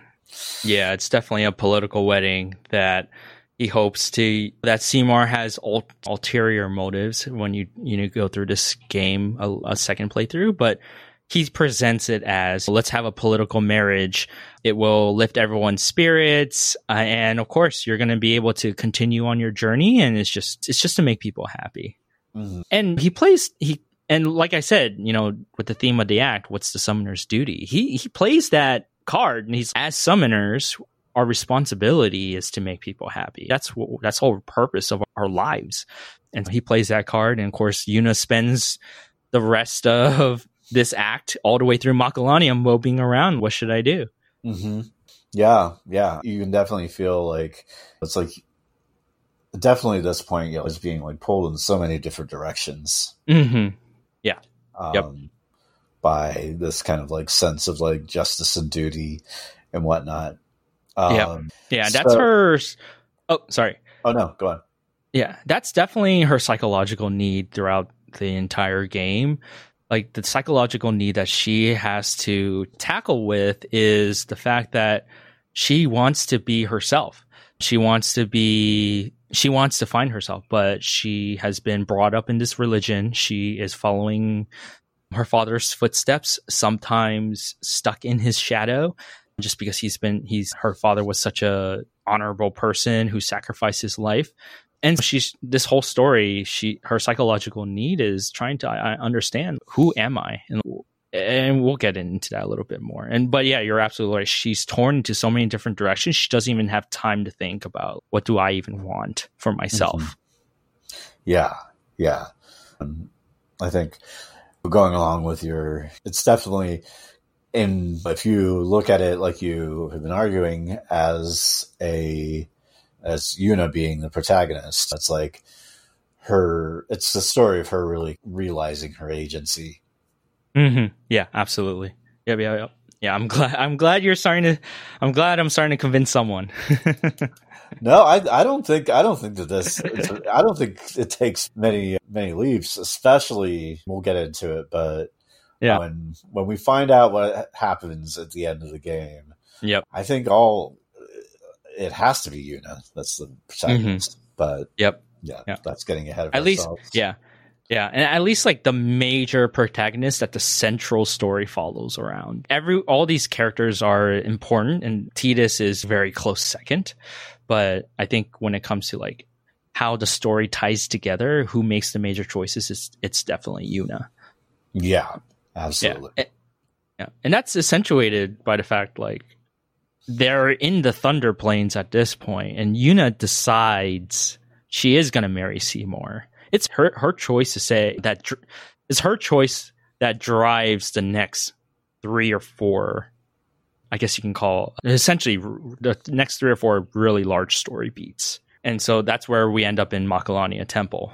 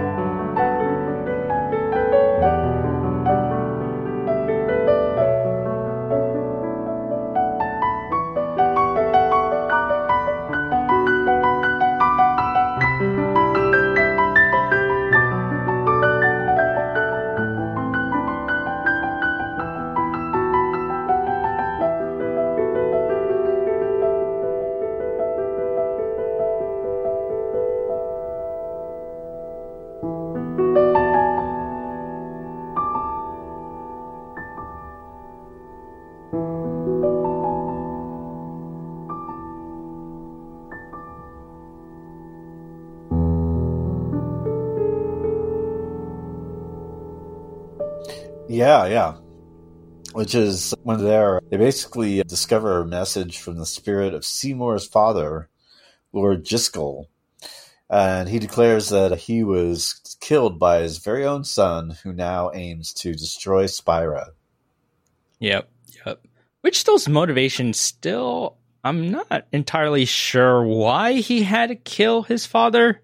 I'll have to go back, but I don't get it. Like, it, this was this seemed more like a plot device to me to just make sure Seymour is very clearly evil. But yeah, yeah. Anyway, like the important thing is what's holding this secret, right? The the the message that the group discovers is um, Lord Jyscal's will that Yuna found. Oh, we did skip over this part when they were in Guadosalam, but they were over in the far plain. They were talking to images of the people that had died, and they're essentially just speaking to people's graves at this point. But that's where Yuna finds Jyscal's sphere, Jyscal's will. And mm-hmm. that's where she understands and learns that Seymour killed his father. And this is where you learn that she decides to marry Seymour but her ulterior motive was actually to try to confront him about it. She didn't really want to marry him for the political reasons. It was mostly for confronting him for this atrocity that he committed. Yeah, yeah, absolutely. And once she confronts him about it, they basically take him take him out and kill him. Yeah, kill it's uh yeah. It's it like when she confronts him, it, it like shit hits the fan, right? Like it's and this is like a huge critical moment too, where so the you the group catches up to Yuna and they got to go up against Seymour, who's already flexed himself as like the most powerful summoner around in these parts of these parts of Spira. And so they go against, against him. If you're new to this fight, it's very difficult. If you're underpowered, it's very difficult. During Oh, my stream, God, I definitely needed help from the people in my chat to figure out like what's the best way to do this when you're underpowered.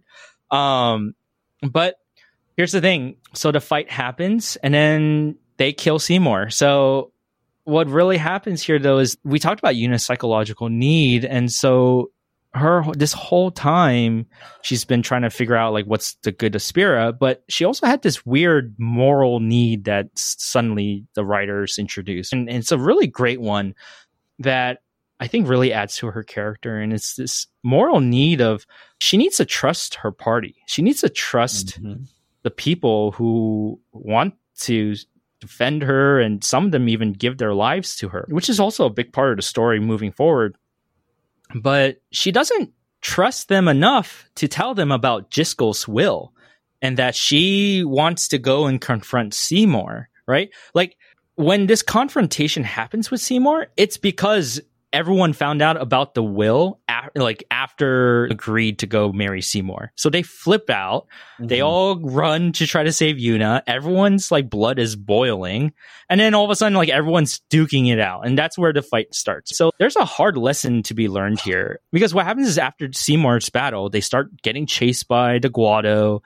And then they en- literally end up at the bottom of the lake. And it's because of figuratively, like Yuna kept all this to herself, didn't trust her guardians, tried to harbor all of this all this emotion all of this responsibility on herself. And where did that lead them? It led them to the literally a bottom of a lake. Learns very quickly like she needs to start trusting the rest of her team.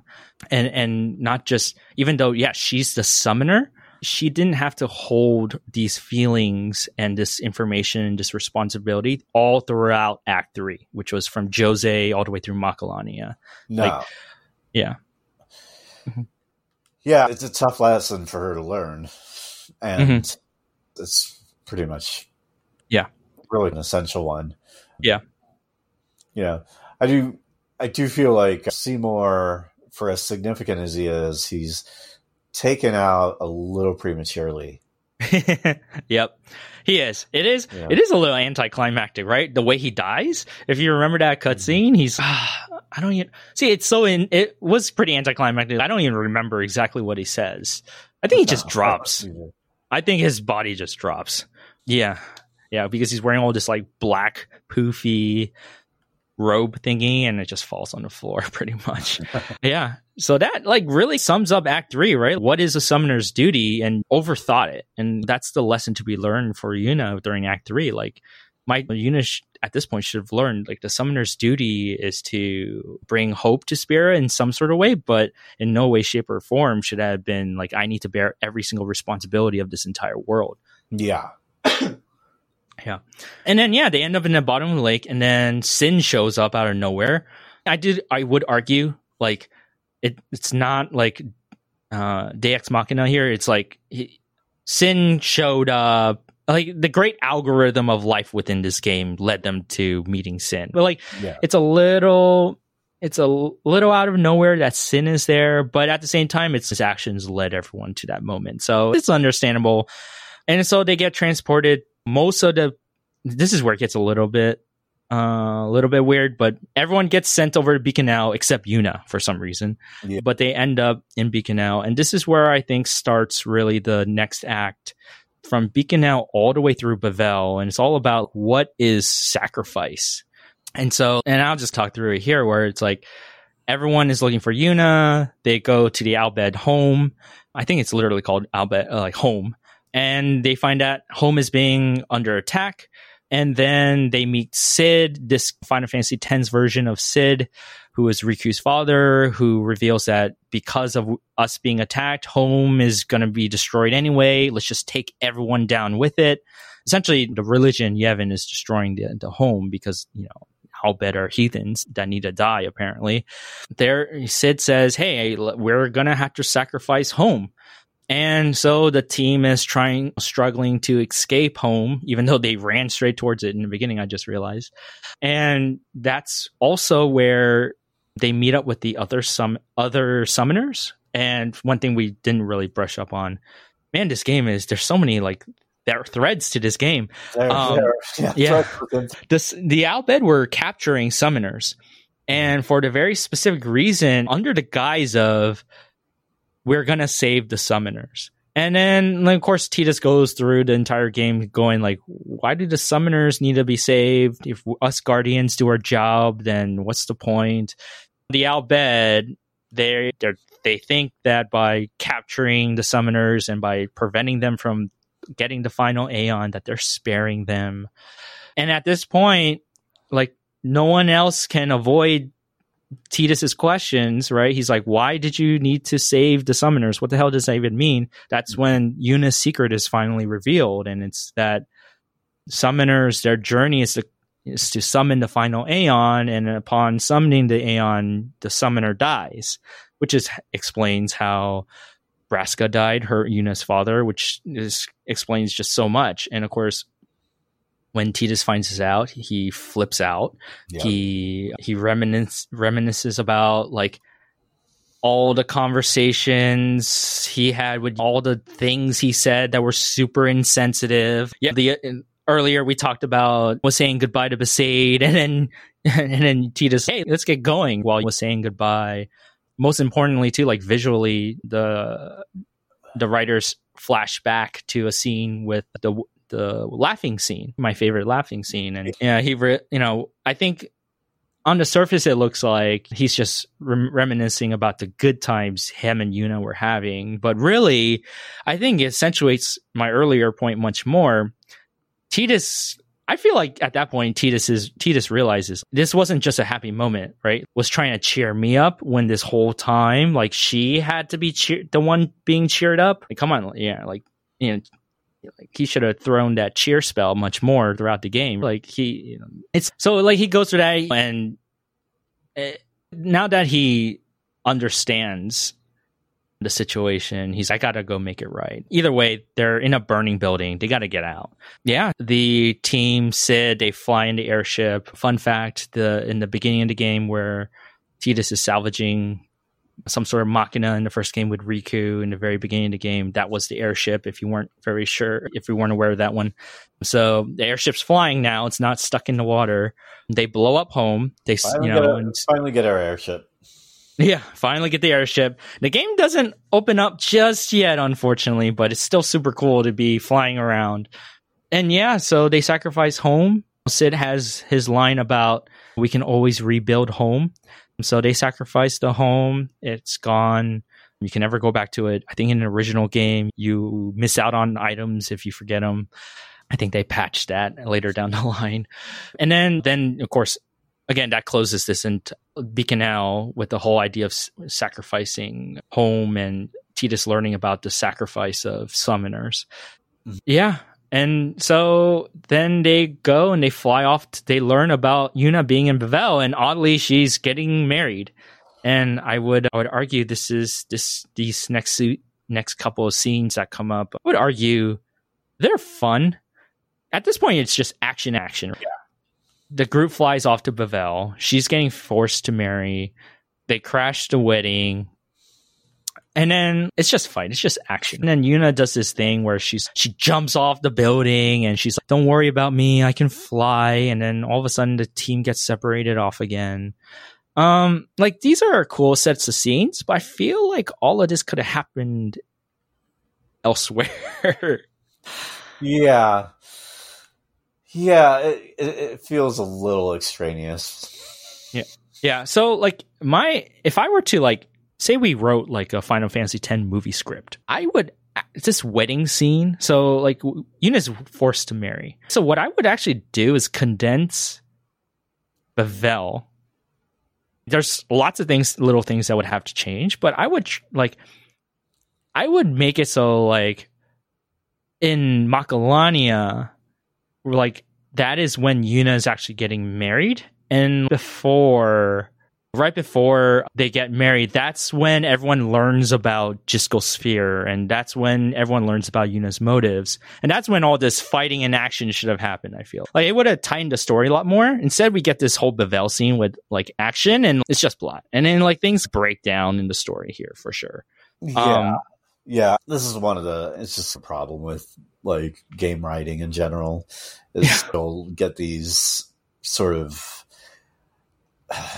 I don't know. Just I I, th- I think the wedding story, uh, wedding story beat is is really worthwhile and stuff. But the way mm-hmm. it's the way it's actually, you know, played out, it's a little bit of a Shaggy Dog story. It's just yeah, or even padding in in a way. Yeah, yeah, I agree. implemented.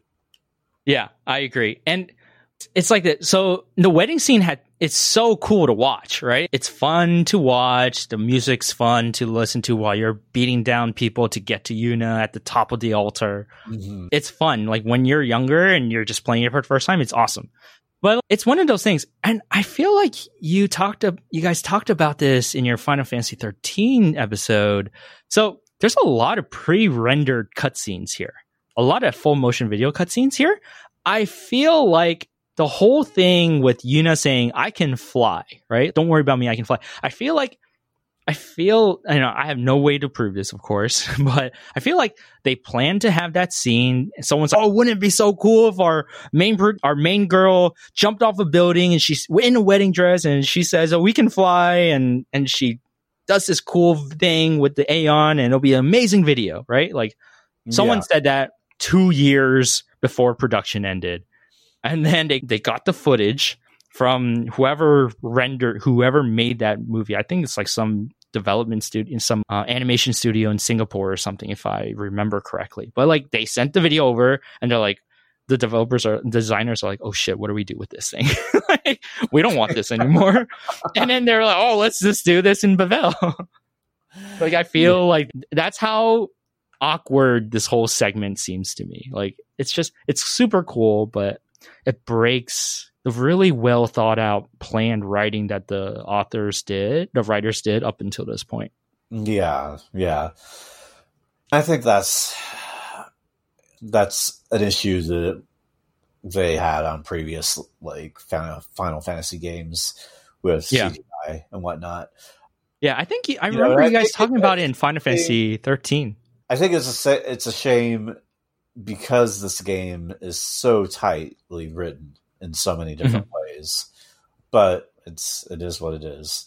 The scenes the story in Bevelle is definitely has some of my favorite moments. You have the this kind of heisty full motion video. My favorite song in the game is Via Purifico, and so it's it's one of my favorite game moments for sure. Where you know after everyone's imprisoned, oh, oh, by the way, that none of that makes sense. Like they, the three people that can swim, they threw into the water to hopefully they'll drown. Apparently, everyone else was thrown into Via Purifico, the land part. It's just it's just plot devices that just didn't mesh well together. But yeah, my point was like even though like Via Purifico is my favorite song in in the game, um, it's my favorite game moment because it's like it's a slow piano song that plays while Yuna's by herself and trying to reconnect with all her um, characters, and you do get these scenes where she's, "I'm sorry, I did this on my own," really trying to tie up what what happened in the last couple of acts. So my favorite moments are there, but it's it really messes up the story when you just want action, action, action. Yeah, there's definitely a uh, case of I don't know scope creep.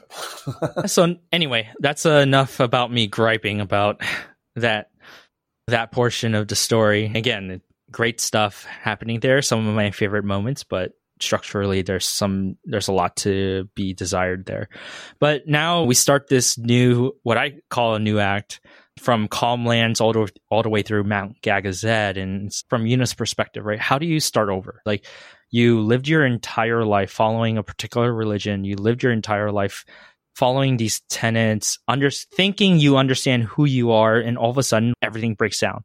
The religion you follow has turned its back on you. The people you thought you admired had turned their they ended up being sleazeballs.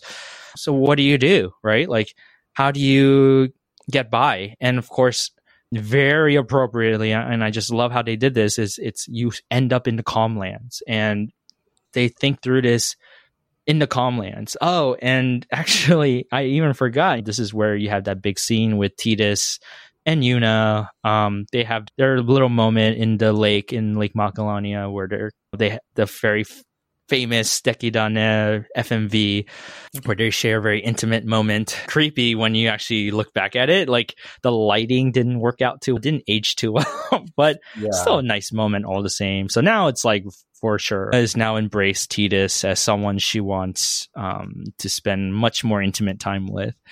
But yeah, but really from a from Yuna's psychological needs, uh, from a from that perspective of Yuna's psychological needs, she needs to figure out like how do I start over? Where do I go from here? I know I still want to do this pilgrimage because of Yuna has this altruistic side to her. She has to continue on or she'll hate herself. And she actually talks about this during the scene with Tidus in, in the lake. So she wants to continue, but she's like, how do I do this? How do I do this? And so you spend much of the time in calm lands in this very desolate area. This is where usually the final battle of sin takes place. It's it's very calm, serene music. It's very it's a place to reflect. And so they go through the calm lands. They go through Mount Gagazet. This is where Kimahri's story finally picks up. He has to finally deal with these guys that have been sh- throwing shade at him all game long. So here's fun fact here is I didn't my first playthrough I didn't know this ha- would happen.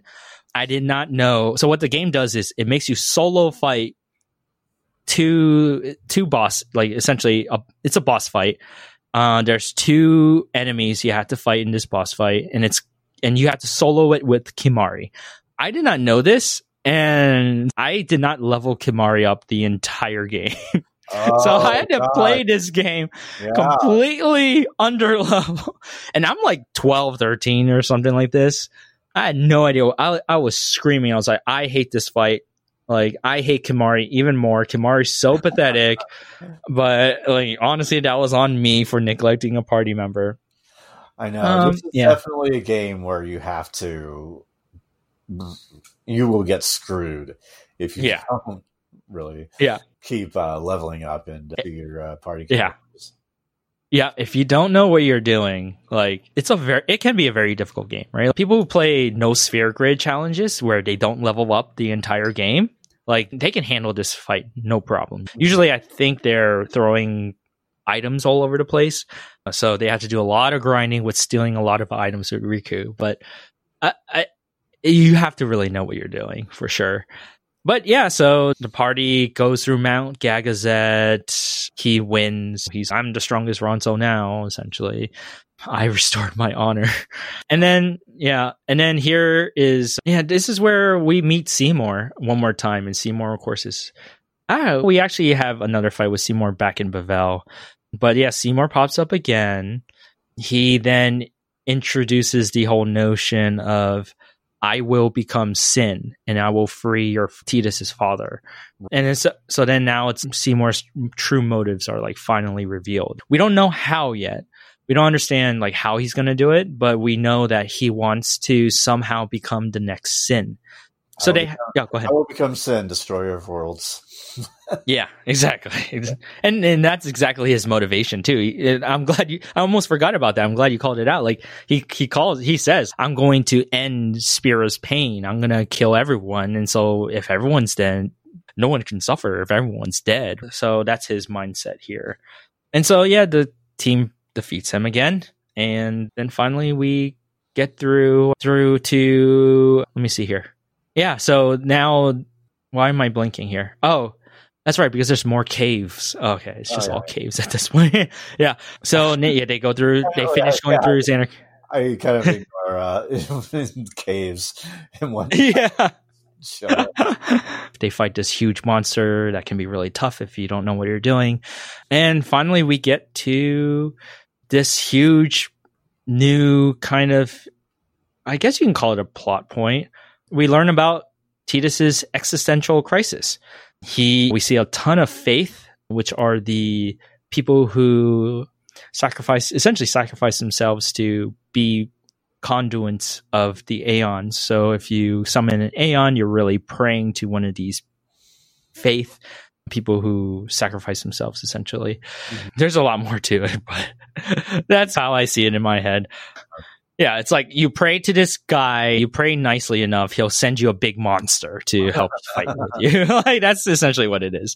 But yeah, so right outside of between Zanarkand and within Mount Gagazet, there's a ton of fayth and Tidus gets too close.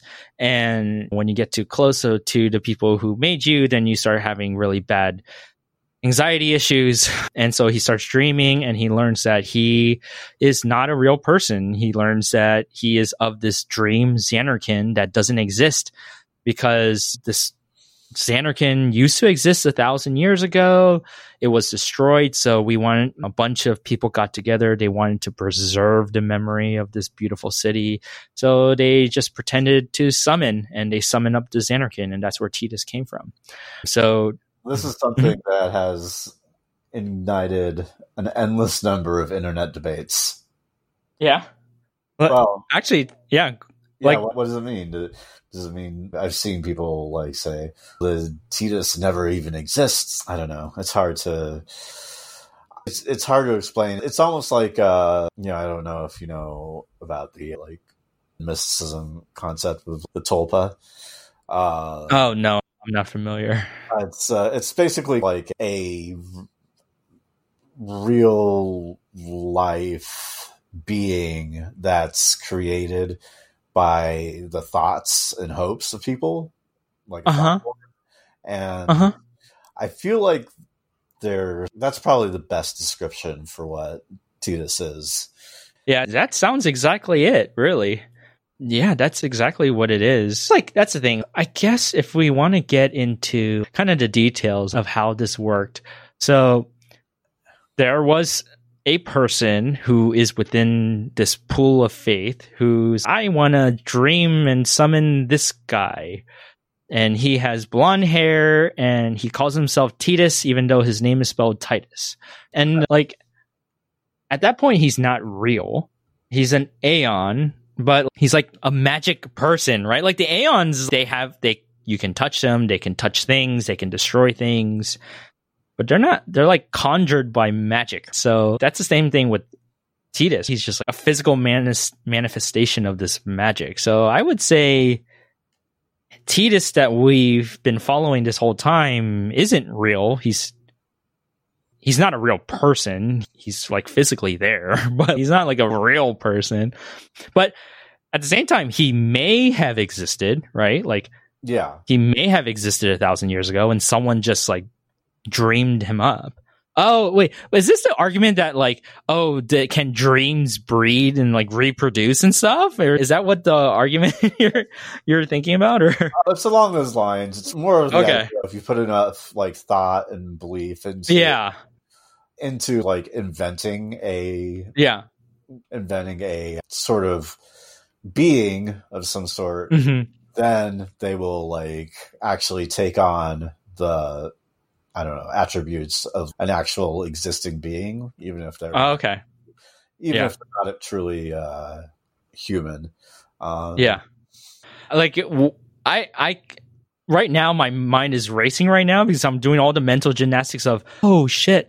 Okay, so if they died a thousand years ago, so is Tidus a thousand years old? What do they do? Do they reset the dream after twenty years, or like like now it's okay? I don't want to I don't want to get into this like in my brain because it's like oh I just went down this huge rabbit hole. I can see where people get into debate. Then it's it's yeah just it's magic. Let's just call it that. perfect. It's perfect yeah, I've got, I've got, I've got a uh, soft spot for the kind of like weird mysticism. Yeah, it's uh, yeah. but yeah, it's best to just think about it as magic.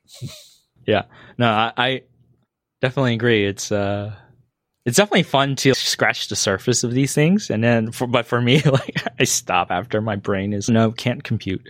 Yeah. Yeah.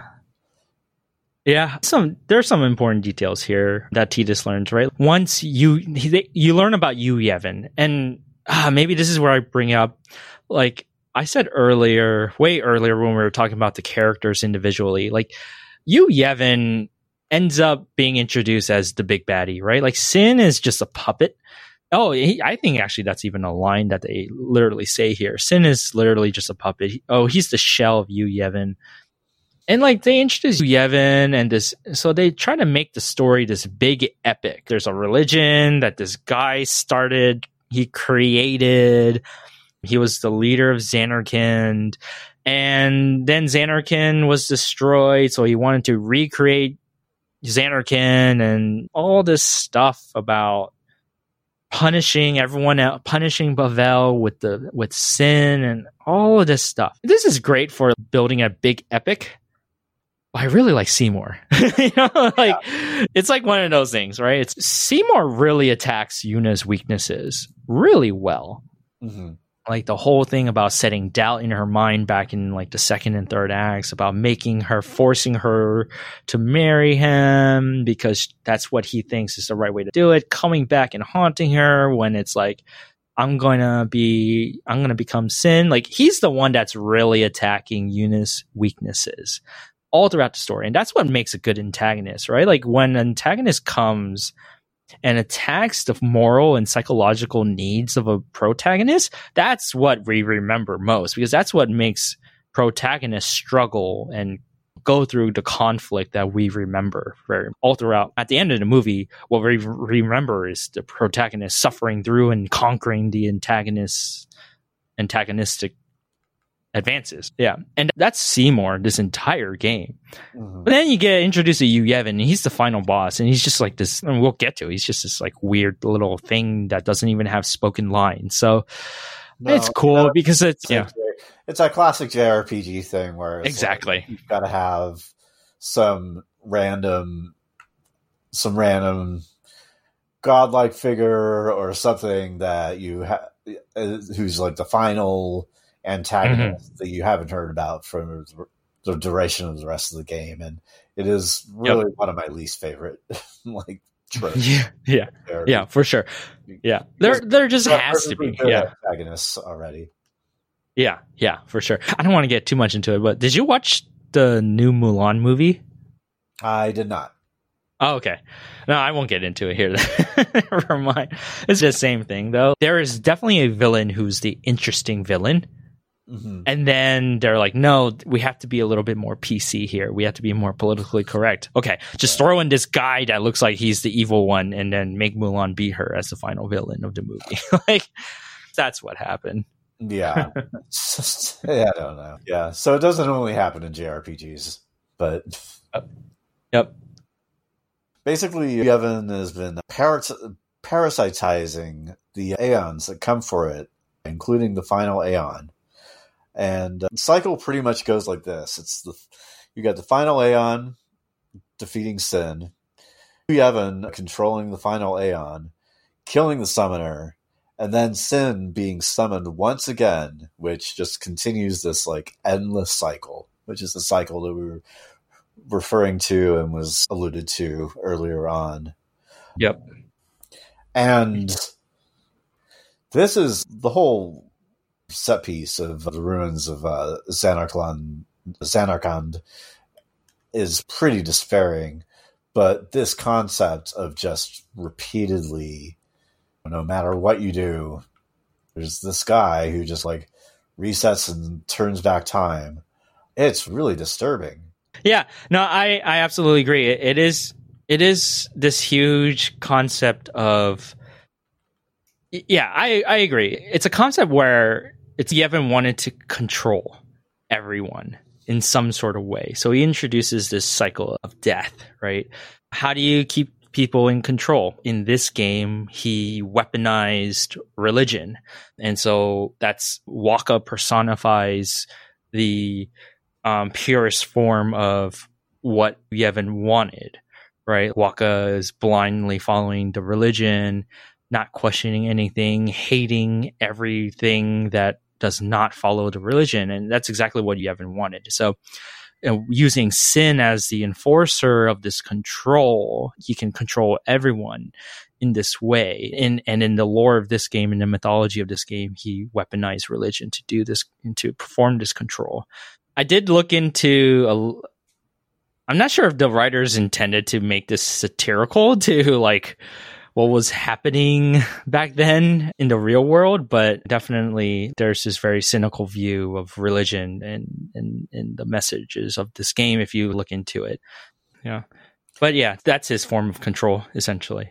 Yeah, yeah. I think, I don't think it's too off base to say that, that they had a somewhat cynical view of religion in this game where almost everybody almost every group is some kind of weird religious cult. Yeah. Cult yeah. otherwise. Yeah. And it gets worse in Final Fantasy X too. Oh my god. Oh my goodness. And yeah, then you got Shelinda. We didn't even talk about her because I absolutely hate that character. Uh-huh. like, Shelinda is this minor character that just runs around screaming heathen heathen all over the place. And it's just like you gotta calm down. Like I and I I always every time I play, I try to get capture every single little bit of detail from these games. So I talk to people like three, or four times because everyone has multiple lines, um, multiple spoken lines. So I try to capture every single little thing. Shelinda, after my first or second playthrough, I was like, "No, nah, I'm not talking to you no more." like, I was done with her. I think that's fair. yeah. Yeah. Yeah. So now, like, the, we learn about Tidus's existential crisis, and he takes it pretty well, actually. He's just okay. This is a new thing. We the mission didn't change. I'm probably gonna die. And this is when I realized in my last playthrough, there's a huge reversal of roles here now. Like Tidus, maybe it's a little bit abrupt, but it's not out of question. Tidus like really grew up. He finally stopped being such a child and it really shows here after the scene. He learns about this existential crisis. And he learns that if we go and destroy sin, like he's going to disappear. And he doesn't take that hard at all. He he takes his life as this fortunate set of events that happened. He's appreciative of his life and what he's gone through. And I think a lot of that really came from Yuna uh, like he took lessons from her self-sacrificing personality.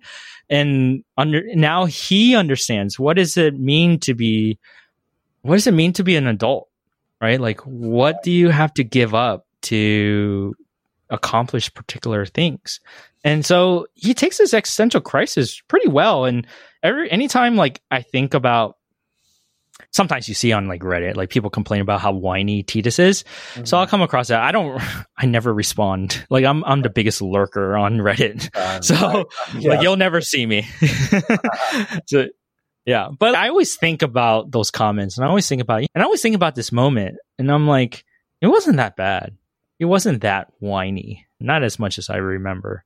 Oh yeah, it's kind yeah. of like the people who talk shit about uh, Shinji on uh, Evangelion even yeah. and that guy that kid has re- reason to be fucking traumatized oh like, yeah.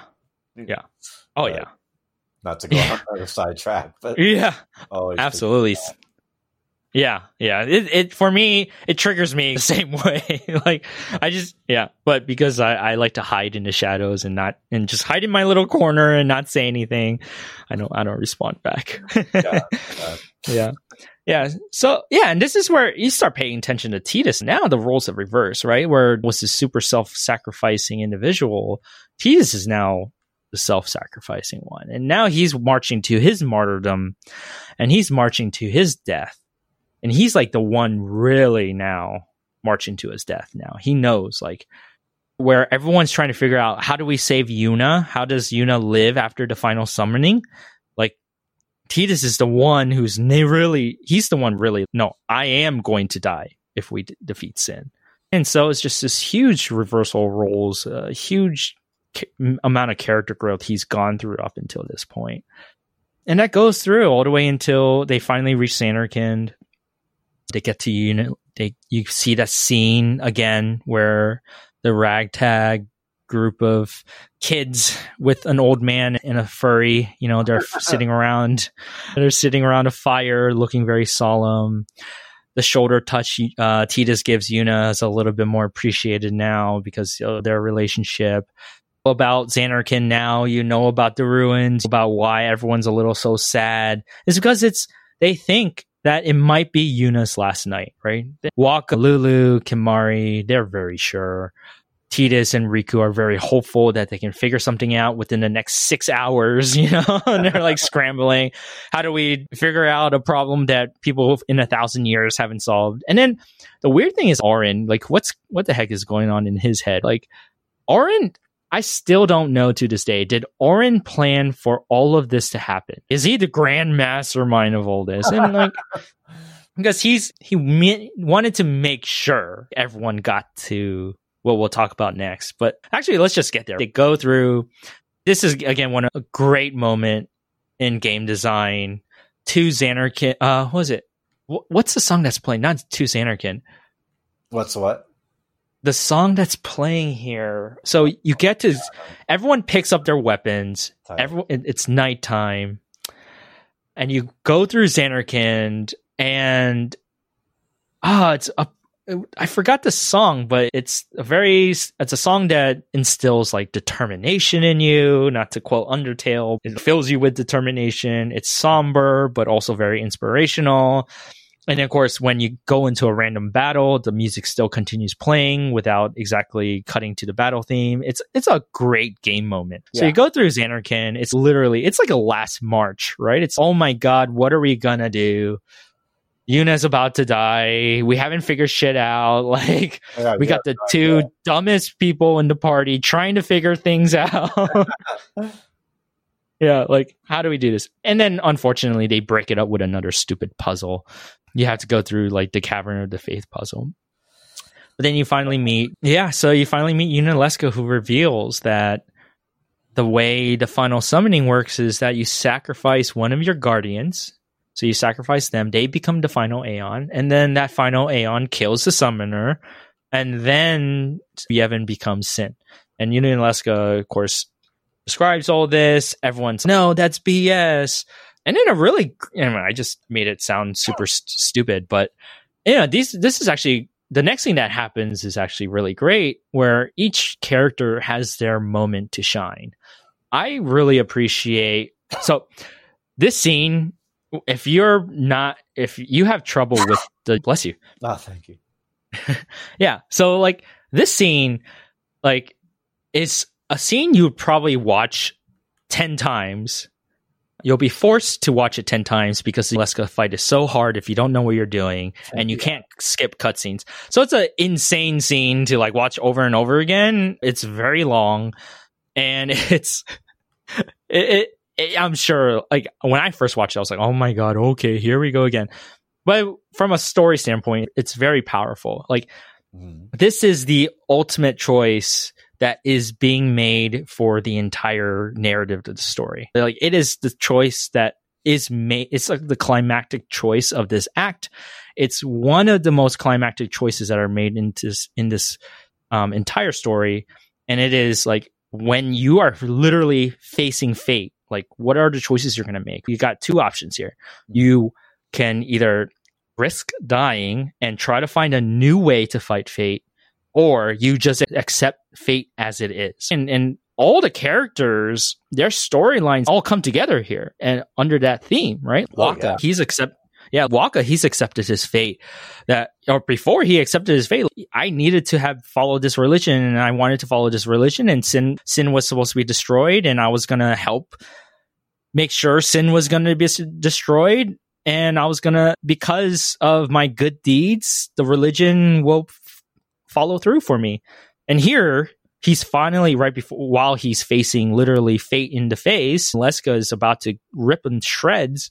He's oh what you know does just because sin comes back like it's not worth the worth the trouble that we're going through lulu uh she does uh, i forgot exactly what she plays i think i do recall calling out that this is where her big sister moments come through she's really just trying to make sure she supports yuna as much as possible mm-hmm. uh, even though like fate is literally going to destroy them too when she's been the most level headed one and Kimahri doesn't really say much, of course.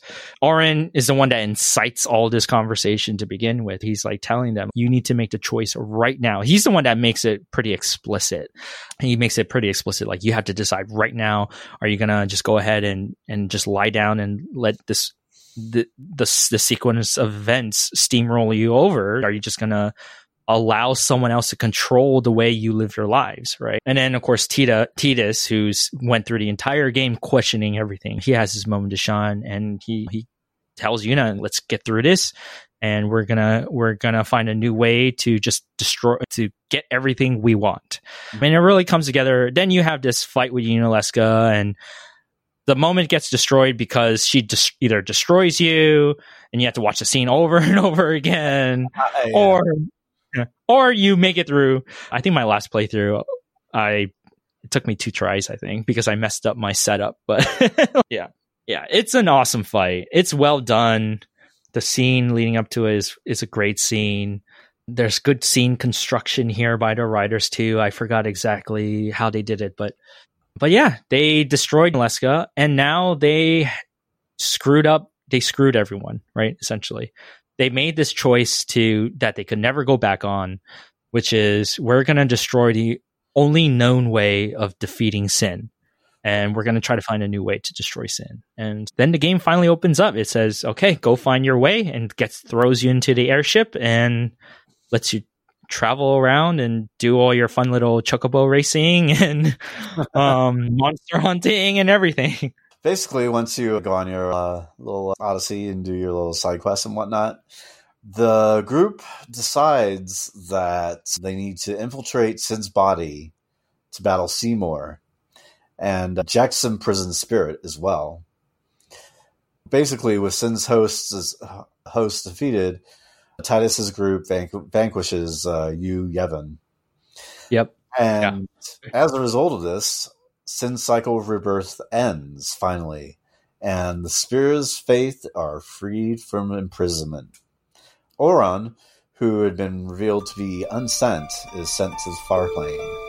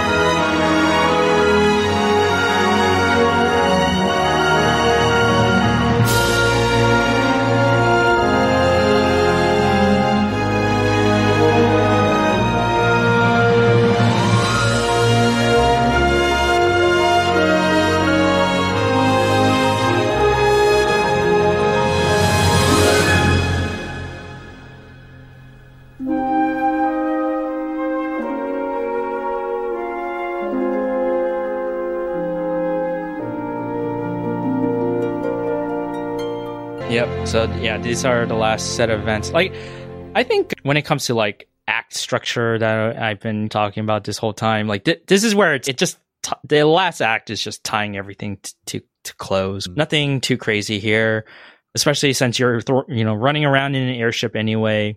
You had this big battle with Sin. If you do some of the side quests, you can get Anima, which is Seymour's Aeon. You learn about a little bit about his backstory, a little bit, although some of it still doesn't make sense to me. And then you go through the final battle. You run into Seymour one more time, and this is where I feel like it was a little anticlimactic too, because it's more was definitely the hardest fight in this se- sequence of events um, that he just laid out through until the end.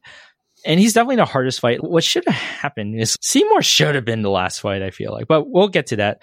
You finally meet Jecht.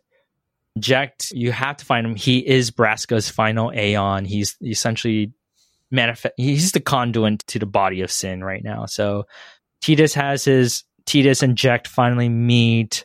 At this point, Titus has learned about what kind of man his father was in Spira, has learned about Jecht's self sacrifice to become Braska's final Aeon.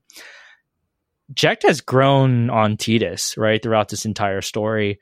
The pivotal moment of this little side B storyline is in Macalania Woods, they, they get to get to a sphere that Jecht left for Titus. And it's a recording of Jecht. and Jecht is saying to his son, like, I can't come back home. I have, I can't leave my friends and you'll never see me again. I hope you're okay. And I hope you see this one day. And I think that moment where you watch Jecht's sphere and Titus understands, like, hey man, like my dad wasn't that bad. He was such a dick to me when he was, when I was a kid, but I, when I look back at the scenes between him and his dad and his mom there, like he blamed his mom's death on his father, but to be honest, it seemed like his mom was the problem. like she was neglecting her child and Jecht was like, you should go, go take care of him. So like he has these emotions that happen and he's come to terms with them and he realizes his dad's not that bad. And so they know Tidus is now he's he at this point he's an adult too now. Jecht has grown up, he's hmm. grown up. They both know that they both like maybe they don't know of each other's fates, but they know like Jecht knows he has to die. Tidus knows he has to die. And at that point he's they all know like we both had to die. Like the only way like we can make the people that we care about and we love now happy now is we have to sacrifice ourselves. And so they get right to it, right? Tidus is hit me with all you got, dad, and all that kind of those kind of lines. You finally beat you beat Jecht, Braska's final Aeon, and then Yu Yevon shows up. Mm-hmm. And then this is where, like you were, Paul, you were explaining earlier, where Yu Yevon, he parasites all the Aeons. So this is where you have to kill all the Aeons, right? So like you have to summon the Aeons. This is weird. It's just really only for dramatic effect. Mm-hmm. The, you know, but it is actually, it is very dramatic though. I don't want to underplay it. Like Yuna has to call her best friends that have been journeying with her, fighting for her, fighting alongside her, being with her when she was alone. She has to call them up one by one and kill them and just yep. make sure they don't appear and Yevon doesn't come. So it's a huge heartbreaking moment for her. And yeah, and so you got to destroy the Aeons. And just a quick side note, this is where I feel like Seymour should have jumped in. Instead of fighting Seymour like right before the Jecht fight, I feel like Seymour should have found a way to fuse with Yu Yevon and be like, I did it. I'm going to become Sin. Yeah, that's yeah, right, exactly. bitches. exactly. Yeah. And been, yeah. and been like, I did it. You helped me. Like, thanks to you and all that kind of stuff. And then it's, then it's, yeah, that's a satisfying kill. Like when you beat Seymour that last time. But no, instead you get this little like beetle thing with an eye symbol on it and you could kill it in one hit if you want. Like you could literally throw attack it with zombie attack and then throw like a potion at it or like a phoenix down at it and it'll die in one hit. It right. is not a fun fight. Yeah. No. Very no. anticlimactic. yeah. It yep. does have a cool uh, kind of Cronenbergian Cronenbergian quality to it though. Yeah. yeah. Yeah, for sure. Um, yeah, so the game ends and I guess I'll get into the ending, right? Yeah, sure yeah, has just sent all her friends to their death So they all start disappearing. So the all anything that has been conjured up by fayth, the people who summon who, who summon these aeons and sin itself, right? Sin is an aeon itself. So they start disappearing. And now that the fayth can stop dreaming, Dream Zanarkand is gone now. Mm-hmm. And then, of course, Tidus starts disappearing. And so the team is sitting on top of their airship. The ending theme plays. It the title of the song is literally ending theme. If in case just a fun fact there, Uematsu definitely like he just named it ending theme. Yeah, the piano uh, plays there. Uh-huh. Yeah, I, I love uh, very literal titles like that.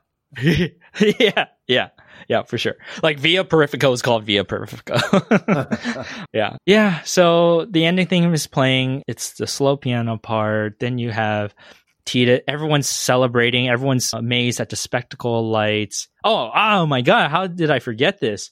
Auron disappears too before all this. Oh my god! How did I forget about our boy Auron?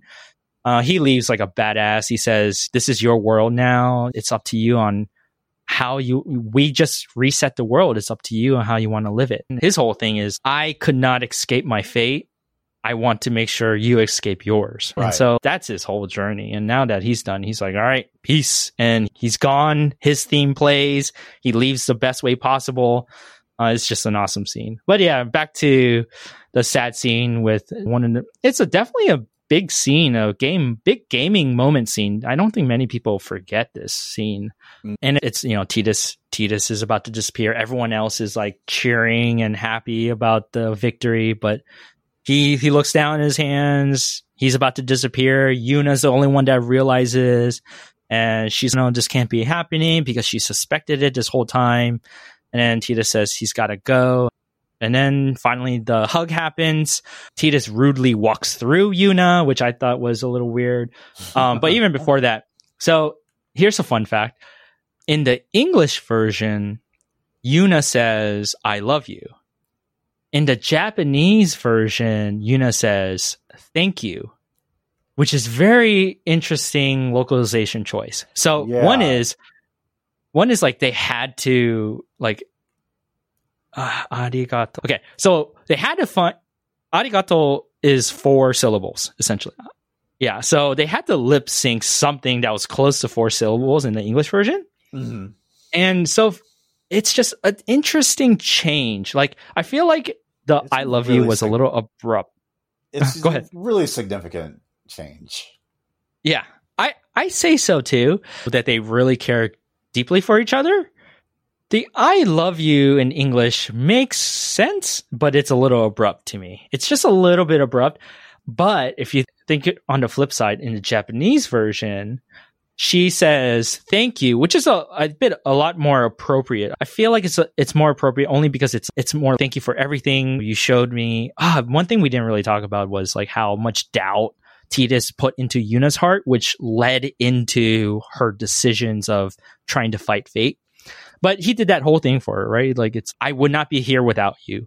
And it's just the thank you has so much weight to it of oh i'm not going to see you again i know you're going to go i just have to say thank you for everything no matter what like shippers might like to imagine it hasn't really been set up as a romantic relationship yeah, yeah, like they, ha- yeah, for sure. Like I feel the exact same way. Like they had their scene in Macalania Lake. Like they're they're making out, they're swimming mm. around, doing whatever they're doing in the water.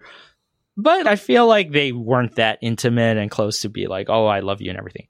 In a Japanese version, the funny thing though is like, although I appreciate the Japanese version where they say thank you, Tidus's reaction is, "Oh my god!" Like he like free, like his reaction is he turns around and he's just, "Did you really just say that to me?" so, so the, in the Japanese version where Yuna just says thank you, and Tidus is, "Oh my god!" Like that's abrupt to me now. Hmm. so there's no perfect way to do it. Like when in the English version, when Eunice says "I love you," and Tidus' re- reaction is flip around and say "Oh my god" with that "Oh my god" face, I feel like that was an appropriate reaction from Tidus. So it's maybe I'm just an, a dick and I'm just never happy with everything, but I just wish like they, in a perfect world, like everyone is speaking both English and Japanese at the exact same time and reacting the same way at the exact same time. Like I'll, I love that ending scene to death, but I just wish they could have combined both parts that worked well for each of those and combined it together. What, what can you do? It's it's there. It's a done deal. Mm-hmm. Yeah. And then yeah, Tidus disappears, and then he the best high five in the world where he high fives Jecht. yeah, that's definitely the best high five. I've not seen another moment in history where a high five was so impactful. Good. Yeah. yeah, yeah. Agreed. And then then we have literally I feel like the saddest scene in the game, which is the kind of the epilogue moment. Yuna is whistling for Tidus to come back because he promised he would come back, and so she's whistling for whoever knows how long. Mm-hmm. Um, they do the weird JRPG thing where she's speaking to the entire world in a ceremony. But ah, and this is another difference with the Japanese and English version, right? Like she says she's she has her speech. She announces that Sin is defeated. She's standing by the people left over: Wakka, Lulu, Rikku, Kimahri. She, she has them left over, but all her other friends are gone. All the Aeons are gone. Tidus is gone. Auron is gone. And so she has a speech, and her last line is to the the people and friends that we've lost or the dreams that have faded, don't forget them. And the direct, so in the Japanese version, she says the exact, exact same thing, but the way she says it, right? So she says to the f- people and friends that we lost, and then she whispers to herself, or the dreams that have faded. She like says that to herself in the English version. And then she has her flashbacks of all her memories of the journey. And then she says, don't forget them. It's just so powerful. That one line where she's, I lost my dream. Like I lost Tidus, the dream. He was literally a dream and he was my dream. Just such yeah. a nice little subtle localization thing where the localization team did an amazing job there.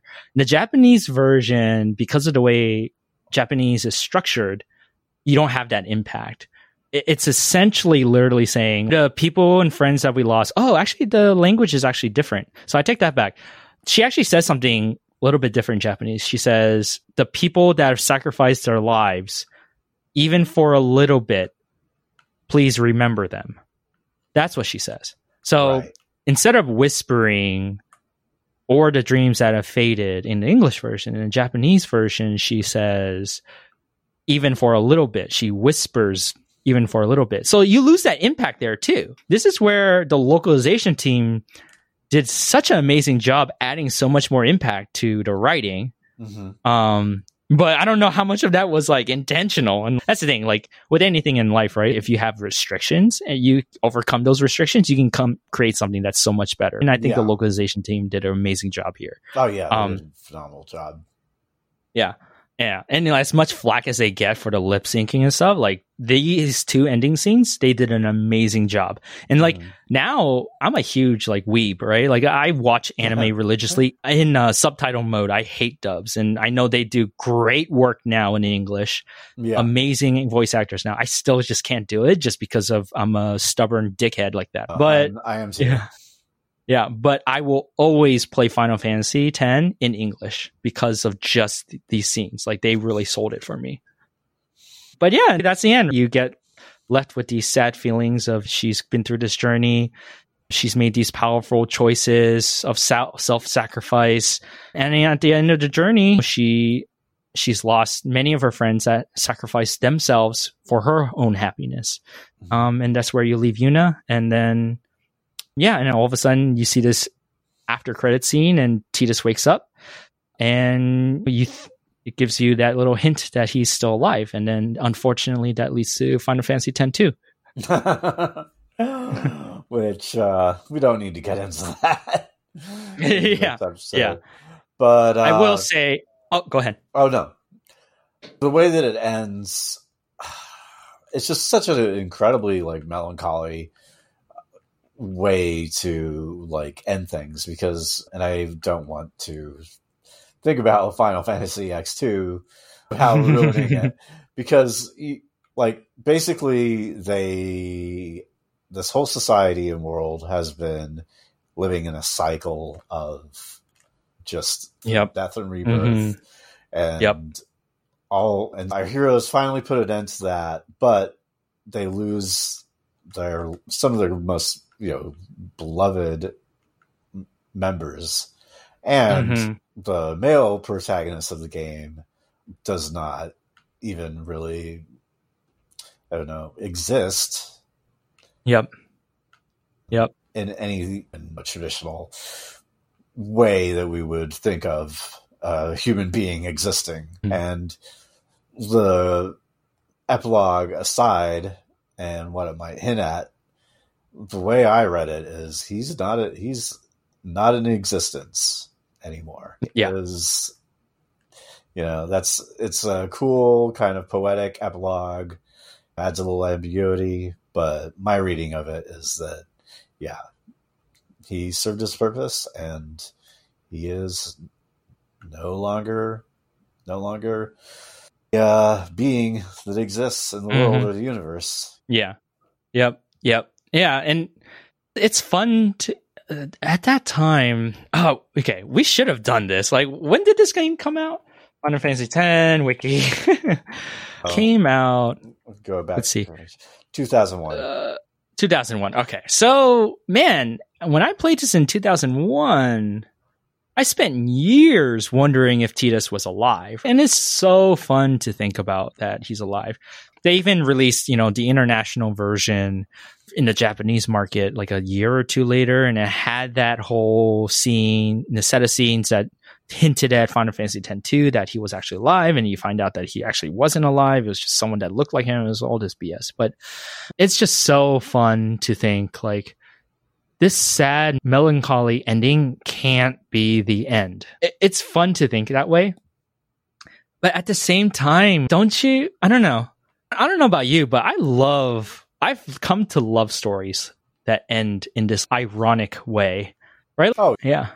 Like life is not happy go lucky, happy endings all the time. Like when you when a writer can tell a story that leaves this sense of irony in you, oh yeah, of course, like people, we lose people. We just went through this entire epic. Like no one died. Yeah, yeah. Like of mm. course, that's how life works. Like not everyone's gonna make it through such an epic like this. H- have you watched Marriage Story? I have not. Oh, okay. It's I don't want to say too much, but it it has one of those ironic endings. So it's my wife and I disagree all the time. It's she loves the happy endings, and yeah, I, I appreciate a good happy ending too. Uh, okay, how about this? Like everyone, okay, everyone knows the ending of uh Infinity War. I love the ending of Infinity War, and like. And she's what? That's how the movie ends. I hate this movie. I'm like, no, that's the best thing. It's just, it just leaves you with this little bit of like bittersweet sadness of it just leaves you with a feeling. And yeah, and there's got to be uh yeah, there's got to be stakes, really. Yeah, exactly. That, yeah, yeah. That's good point. That goes goes without saying about any kind of fiction, but you can't.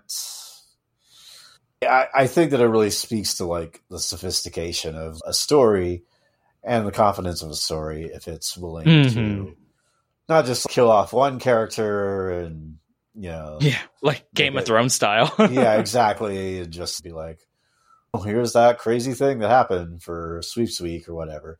But to yeah. really do it in this way that sort of speaks to the like sorrow and ambiguity of even like mm-hmm.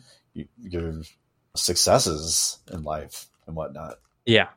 Yeah. No, I think that's a really good point, especially the point about raising stakes. If if you knew everyone was going to be eh, come out okay, you wouldn't be as you wouldn't be as invested in these characters. Mm-hmm. And yeah, I, I like your point about how your reflection about Yuna too, and coming back to my earlier point about the story being all about Yuna, right? Like this ending just wants you to feel the feelings and emotions that Yuna feels, right? Mm-hmm. Like she's lost a lot. Like she had it, it, and if you stretch it, you could even say the message of the story. What's what was the moral question of the story? And you can stretch it and say if you base it based on Yuna's, you can almost say sometimes change requires sacrifice. Like you could stretch it that way. You can say that was the moral question that this this entire game was trying to answer.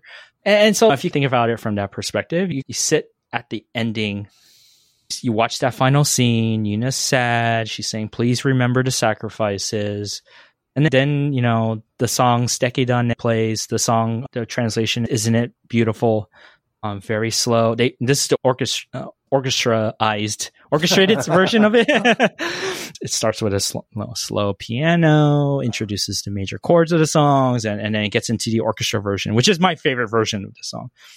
And it just says, "Isn't it beautiful?" And I'll just new things. Sometimes you just have to keep pushing through, and sometimes the, in the course of pushing through, it requires sacrifice. And like maybe now that we talk about it, maybe that's what I enjoy so much about this story. It maybe just to sum it all up here, it's like this story. I played this played this game during my formative years. Like uh-huh. I was a teenager, and that's when you're like super impressionable, and you have no idea who you are. You're just a caricature of TV and movies that you watched and the cool kids that you thought you wanted to be at the time. and so like this game taught me a ton about self-sacrifice. What does it mean to be yourself? What does it mean to struggle? And what does it mean to care about other people? And what does it mean to think outside of your own bubble with the whole stuff with Wakka and everything?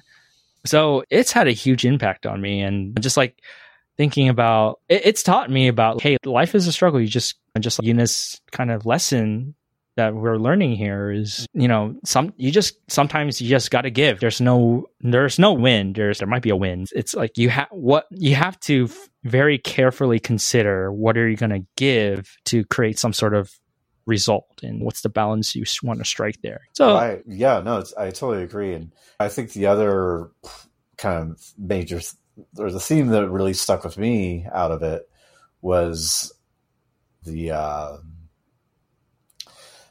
sense that there are worse things than death and like stagnation mm-hmm. is yeah. you know, stagnation is a form of death in itself and mm. sometimes you've got to make really uncomfortable horrible sacrifices but, yeah that's you know, a great point the, that's the entire cycle in short yeah um, yeah no that's a really great point yeah absolutely yeah so i don't know i feel like it can be read in both ways, and it's really effective. It's a really effective piece of storytelling, I think, for yeah. its time. Yeah, um, yeah, I not agree. even for its time, like in general, and yeah, I like it a lot. yeah, yeah, I, uh, I, what you just said there too, right? Like, I don't think any story I've come across really does this kind of makes me feel all the feels that it gives me mm-hmm. as much as Final Fantasy X does. Like I'm, I still chase. Like every time I look into, I don't, I have a relatively busy schedule. Like I don't play many games. I play like one game a year, and every time I choose what that one game a year is going to be, I'm like, oh man, is it going to give me the same feels as Final Fantasy X? Like I chase mm-hmm. that feeling. Um, and I don't know if I'll ever find it again. It's that's why I always end up re- just replaying Final Fantasy X. like I try to be open about it, but it's just like uh, I don't know. Like Spider Man did it for me almost. I think right. Spider Man was pretty. Like, did you play that PS4? I did not play that one. Okay, they're very. Yeah. yeah, there are certain games. I play a fair number of games, but there's very few that have a really like. uh sort of such a strong emotional impact on me that I just go yeah. back and go back to them over and over. I think in yeah. recent years, for me, Nier Automata would probably be my choice. Oh, okay. Um, yeah. And that's yeah. still on my backlog. Yeah. Oh man, man, it. I think you will find a lot. It's it's an incredibly rich story and it's like incredibly like thematically like rich. So mm-hmm. I highly recommend it because yeah, it has badass combat and lots of pretty interesting philosophical stuff to say. Oh, nice. But, yeah. yeah, I'll definitely have to check it out. That's become my kind of go-to as far yeah. as the game. But yeah, nice. those games are few and far between. Yeah, they are because they're expensive to make. oh, yeah. Know? oh yeah, they're expensive, you know, and it's not. I think something we should probably wrap up here pretty soon, yeah. just time wise. But I think something that is really something that is some sort of understate understated sometimes when it comes to like video game writing is that mm-hmm. it is a collaborative effort and there's a oh, yeah. lot of hands in the pie and so for mm-hmm. a game unless you have like an auteur like uh Kotaro who did NieR Automata that's very very rare so for a game Final Fantasy X to have such an affecting story and and effective story while having so many people involved in it. Yeah, it's, it's quite an accomplishment. Yeah, I definitely agree. Like we were saying before, like the music, everything about this game we were talking about at the top of the show, the music, the graphics, the visuals, the setting, like all this really came together into a really neat package, and it, they did it really well. And I, I, I rave about this game, and I know I'm biased, but it definitely deserves a higher spot in the like the rankings of Final Fantasy Final Fantasy series. I don't know, like seven doesn't do it as much as ten does it for me. Like, oh, I, I totally agree. I totally agree. yeah, um, yeah. But uh, yeah, I mean, I've actually only recently really come to Final Fantasy. It was always I don't know, as, mm-hmm. as, as a kid, grow when I was growing up, and then went on to when Sega went under, went on uh, to uh, Nintendo, and yeah. yeah, I'm trying to think of. You know, I, I would say it's only in the past couple years that I've really come to Final Fantasy. Mm-hmm. Um, even yeah. though I've been a big fan of JRPGs, so yeah. it's the same way for me with uh, SMT. Yeah, I, Persona Five was my first Persona, and oh my god like the investment you need to put into that thing i actually did not get to finish playing it i had to watch it like on youtube unfortunately i just there's no oh, way no, like i know i know i was I was having a blast, but I was just like, I got too many responsibilities here. I can't pretend I'm living a Japanese high school high schooler's life. Like I can't. Oh yeah, well, when we did it for uh, Megaten Marathon, uh, it took us ten months to get through it. Oh so, my god! Yeah. Oh my god! Yeah, yeah I put 120 hours in the game already. I'm like, this is too much. exactly. Yeah. Why don't? How about we wrap it up right here? God, thank you so much. You have been such a font of amazing knowledge, Andy. and it's been a real pleasure having you on. I appreciate that. I'm definitely not as knowledgeable as some. Like, you should go find like Dan at SG03 Go. Yeah, some of the YouTubers out there that have been talking about Final Fantasy for a long time. But yeah, no, I. But I do really enjoy this game, so I'm I'm glad I was able to share what I know because this is a game like I said, I'll come back to all the time. I can talk about this all week. So mm-hmm. thanks so much for giving me a platform to get on a pedestal and talk about it for so long. I know we've gone on for a couple hours now. Oh no, it's been a total pleasure. It's been great talking to you. Really unpacking, like unpacking like the story and the themes. That's it's just I don't know. We've touched on a lot of things. I think this episode is going to be almost four hours when it all comes. Oh together. man, but yeah, but that's good. We I've, we've touched on a ton of stuff, and you know more generally about storytelling, you know, mm-hmm. and whatnot. Mm-hmm. So yeah, yeah. Thank you so much. Before we oh, thank you. Here, oh yeah, sure. Anytime that you want to come back, please do.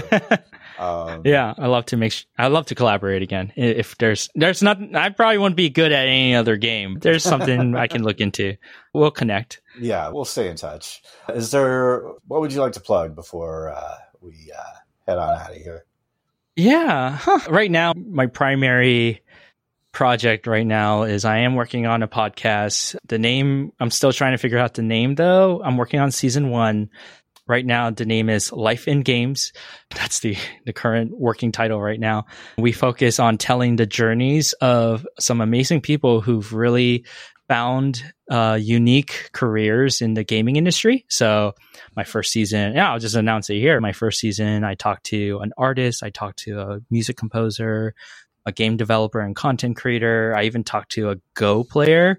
So, all these people, they have found little pockets in the gaming industry to make an income and actually like play games for their careers. And so I talk to them, learn about how they do it. if you want to follow, oh man, I, I think I'm gonna have to ask you to plug that later in post. But Yeah, I'm I still will. preparing all the social media stuff. But yeah, yeah, if, if, I'd love to. I'm hopefully it'll be out in a couple of weeks, and by the time anyone's listening to this, hopefully it'll already be out. yeah, yeah, and I'll have that info in the show notes once you have it all finalized. yeah, that'll be great. Yeah, and you do some YouTube uh, stuff as well. Oh yeah, no, the YouTube stuff that was like experimental. Okay. yeah, so I probably won't plug that. I guess the only thing I'll plug is if you do want to find me. Actually, I probably should have done all of this before. if you want to find me, definitely find me on find our website on lifeingames.io. That'll be the website, and that's where you can keep up to date with everything. It, it doesn't Cool. exist right now. It's just it doesn't. yeah. Awesome. I think that it sounds like an awesome idea for a show, and I'm looking forward to listening to it. Yeah. Um, yeah. Yeah, as far as on my end, uh, I would just say if you can rate and review us on Apple Podcasts and the other places, that would be great. The spread the word. We're Combo Chain FM on Twitter, and you can find us on Facebook. And on top of that, let's see if there's anything. Oh yeah, of course. There's the other podcast I host, uh, Megaten Marathon, which is a journey through the, yeah, which is a game by game journey through the Shin Megami Tensei and Persona games. So Yep, yeah, definitely have to check that out. yeah, it's. I don't know. We try to have a lot of fun with it. Awesome. Thank you so much, Andy. Let's uh let's No, thank you. Paul. Yeah, for sure. We definitely need to reconnect soon. Cool. All right. Yeah, take care and uh thanks for listening everybody. Thank you.